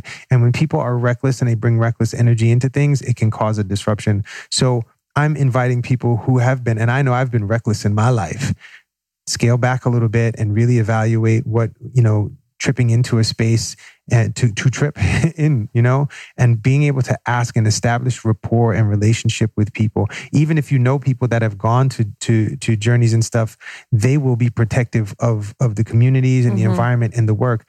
Just be, hey man, I want to do some stuff. I want to do what you're doing. Slow down. Yeah, relax a little slow bit. down. Really slow down and and get intentional with it. And this is where the intention starts. Are you are you rushing into things or are you looking to be safe? And your safety is of the utmost importance for all of this stuff. So if, if anybody that's listening, if you're listening, if you're looking to go into this, take your time vet the people that you're interested in working with establish a relationship with them. Don't be transactional with it. This is not transactional work. This is stuff where where you get into it you create a system that supports you and you expand with it and integrate. And if a person that you're going to start working with does not offer integration support i would that's a red flag for me. Absolute red flag. I would not lean into anybody that's not going to, to to to at least be there to listen to something that comes up for you. Yeah, agreed. And thank you for saying that, Tah, because it is something that will get Facebook messages when it's like, hey, I'm just wondering if you know someone in the United States in Arizona that I can do ayahuasca with. We're like, bro, first of all, you're talking about people's livelihoods. So if you haven't done enough research to know that there is a level of care, these are people that are working underground. These aren't people that, because of the infrastructures we we live in, that they can openly say it you know? And so it's like Tah said, approaching it with care and realizing that these are people that are doing work that is not recognized by the United States in any of the states as something they're really supposed to be doing. And so by having that care and asking, even if you think someone is a facilitator, ask them if they have another way to contact them with questions. They'll direct you. And when you come in just because you want something, then you're usually going to attract the facilitators that just want your money. And not that they don't care about the process and the genuine desire is there. Um, if they're still, if they're in need of money, then you will, and you are in need of a place in the journey, that's the energy you're met with. And as you come to it with intentionality and consideration, that's usually the energy you'll be met with. Beautiful. Thank you for that. Mhm. Yeah, because a lot of a lot of people ask now, you know, and I'm like, ah, God, I hate to rob anyone of the opportunity, but at the same time, it's not really my lane to be the intermediary there. You know? yeah, and and as a facilitator, you know, if you're listening to this as a facilitator and people approach you this way, and you don't want to turn anybody out into the into the ether, establish a relationship with them. Hey, man, listen, what, what what's making you interested in this? You know, get interested in the people that are inquiring. I think there are a lot of people who are in in trouble spaces who are desperate, who are looking to move Mhm. into something right away, and when when facilitators completely block them or oh that's not the kind of person I want to go into.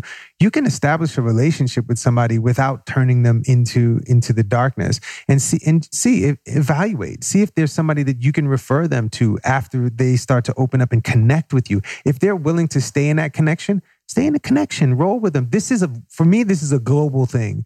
I'm working on shifting the whole planet. So if there's somebody that i don't think is in a space to work with me I'll get to know them. And if and and as we get to know and expand, then I'll refer them out to somebody. You know, I know somebody who's doing something. You know, let me let me put you in touch with them. And if the, and if it's a fit, then y'all work together. If it's not a fit, then just let me know and I'll, you know, if something else comes up, I'll refer you if I have something else. This is where you start to establish trust in yourself as a facilitator and in the people that you're working with and in your skills of communication. Because it does get a little dicey when it's like, oh, with the guilt complex comes up, oh, I feel bad. There's another person that needs help and I'm not helping them. I'm turning them away. Be mindful of, of yourself and your feelings and how you navigate these spaces. It's a, it's a, it's a really awesome space to help people move through. Awesome. Mm. Thank you. I got one last question for you guys. Sure. Uh, who are three teachers or teachings that have influenced your life and your work that you might recommend to the listeners?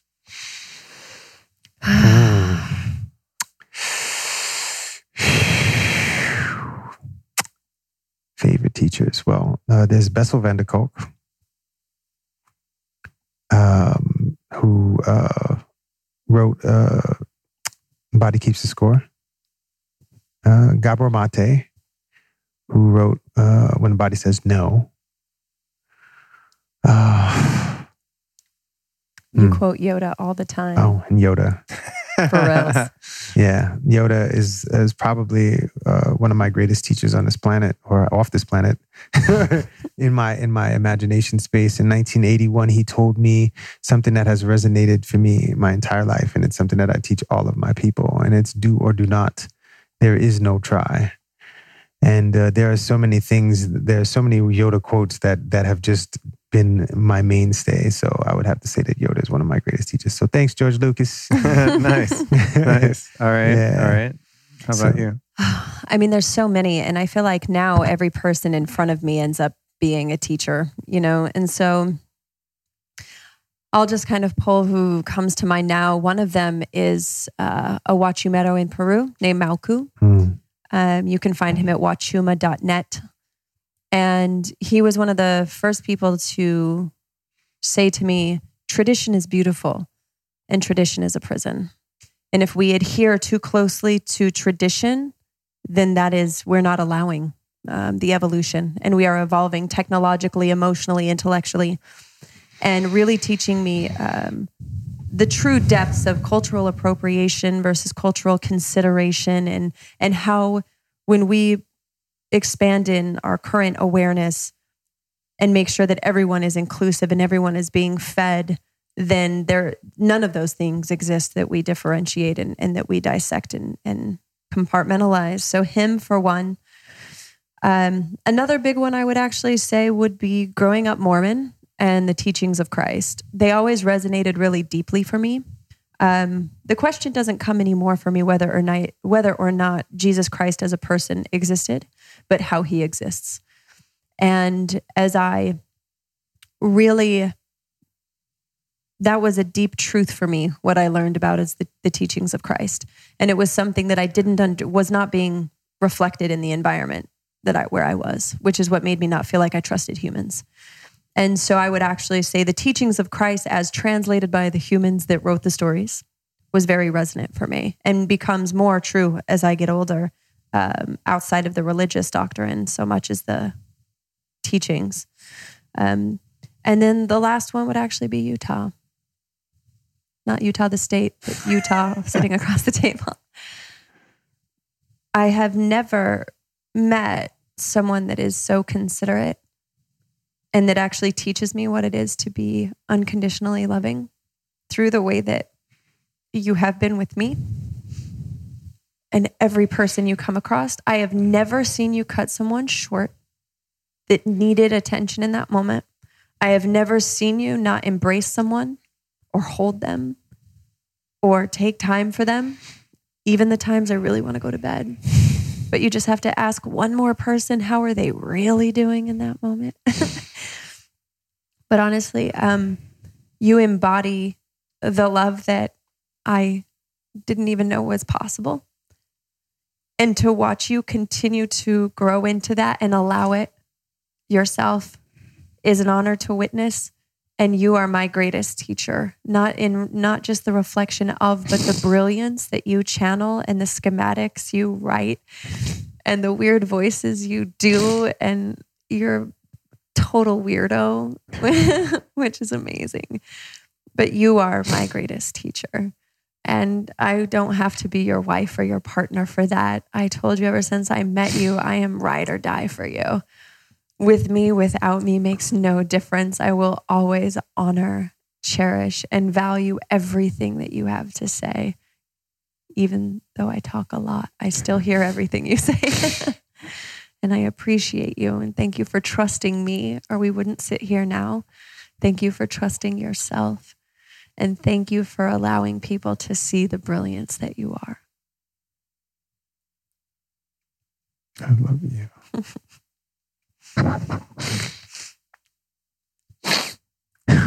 I love you so much.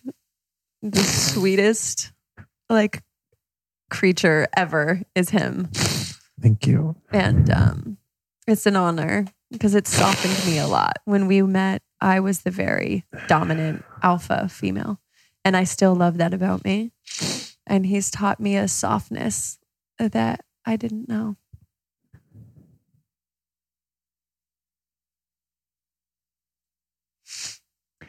I wish there's a way for me to know how many people are crying right now. I wish there was like an app, you know, like, are you crying right now at this, at, you No, know, you're crying. two hours and three minutes? So beautiful, you guys, man. It's, I, I've, I know the feeling that you're expressing and that you're receiving so well. And it's a new feeling for me and it's, it's sublime. It's so good. Yeah. And that's why even in you know this year and shutdowns and all that to be able to look across and see him, I was like there the world exists through him. And so everything that happens happens, but I don't take a moment for granted that I can physically touch his hand.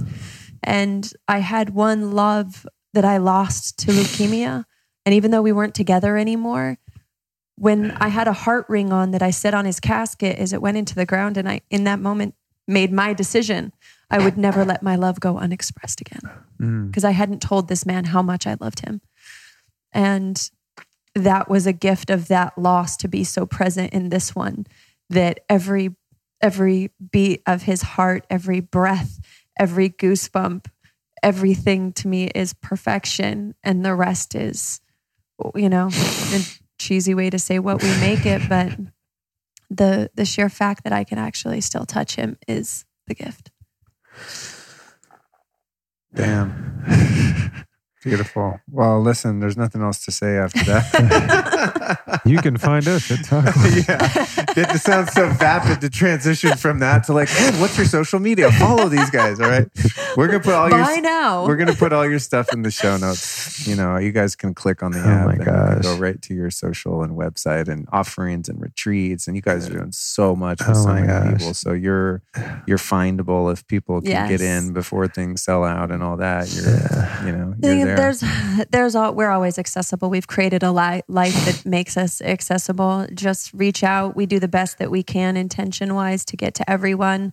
Um, we don't have a team. We, you know, we stepped away from what is scalable because we are where we are and it feels really good to be where we are and we're not in any rush to change that and anyone that has resources and support or wants to be involved or whatever like we're all about collaboration and growth and what we call condor energy it's the age of the condor and the eagle is here and anyone that knows what that means reach out and let's let's collaborate and do some epic shit Sweet. Yeah. Thanks for joining me, guys. Thanks for having us. man. Yeah, real pleasure. Yeah. Yeah. Well, guys, we did it. We meandered our way through the vortex of another episode of the Lifestylist podcast. Thank you so much for joining me. Uh, as always, I like to end each episode with my deep thanks, gratitude, and appreciation for our guests, our listeners, and of course, our sponsors. If you're appreciating these episodes and gaining some insights and uh, having your vision expanded and you'd like to support, there's an easy way to do that. First one is absolutely free and takes only a moment, and that is just sharing each and every episode with a couple friends that you think might resonate with the content provided. If you're looking to upgrade your health and you want to know my top recommendations on how to do so, you can get over to my web store, lukestory.com slash store, where I have carefully curated everything you could ever want or need to know about EMF, biohacking, herbs, superfoods, supplements, sleep, fitness, and more. That's lukestory.com slash store.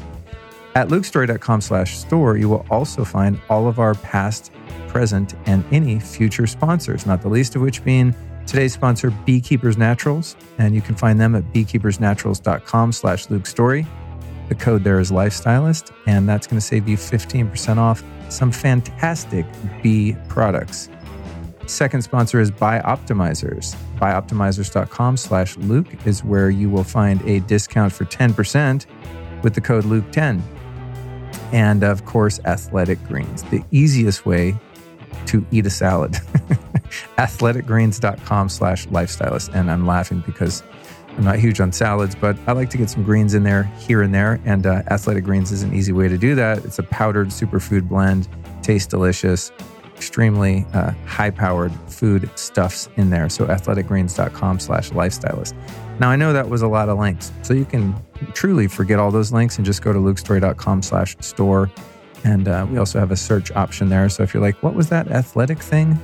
You can search in my store and find it. And uh, any purchases made there, well, not any, but many of the purchases made there, I help to support the work here by affiliate commissions gained through those sales. Um, and the good news there is saves you the research and trial and error of figuring out which products are the top in class uh, in each category. Because I think I've done a pretty good job of doing that. And you also, of course, get yourself exclusive discounts over there as well. So anytime you go to lukestory.com slash store, You'll find the discounts that I mentioned during all of the promos during these episodes and at the end, as we are covering now. Uh, more than anything, though, I want to just thank you so much for joining me. And uh, I can't wait to drop next week's episode, The Relationship Roundtable. That is a very unique show. I think it's a couple hours long, if I don't. Uh, if I don't recall incorrectly. And um, man, I mean, if you ever want to know about the trials of working your way through challenging relationships and eventually uh, finding the love of your life, as romantic and unattainable as that might sound to some of us, I know it would have been to me some time ago, uh, not that long ago, actually. Uh, that's going to be a really powerful episode for you. And, and you can look forward to more relationship shows and also shows on um, birthing and parenting and things like that. I I think at this point in my life, uh, the show kind of follows things that I'm interested in, and those are things that I'm very interested in at the moment. So if you've been with me for the past five years or a couple years on this journey, you'll have seen the progression of topics and uh, definitely moving more into the realms of spirituality, personal development, and uh, really the inner game, you know, upgrading your emotional life, mental life, and spiritual life. And of course, here and there, when I find a health topic or an expert in the fields of biohacking, uh, physical health, I'm definitely going to keep that going because I'm also obsessed with feeling good. And anything I find out there, an expert or modality or a uh, modality, I don't think that's a word, modality or otherwise, uh, you have my promise to discover it and share it with you. So thank you so much for listening. And please don't forget to share this episode with a friend.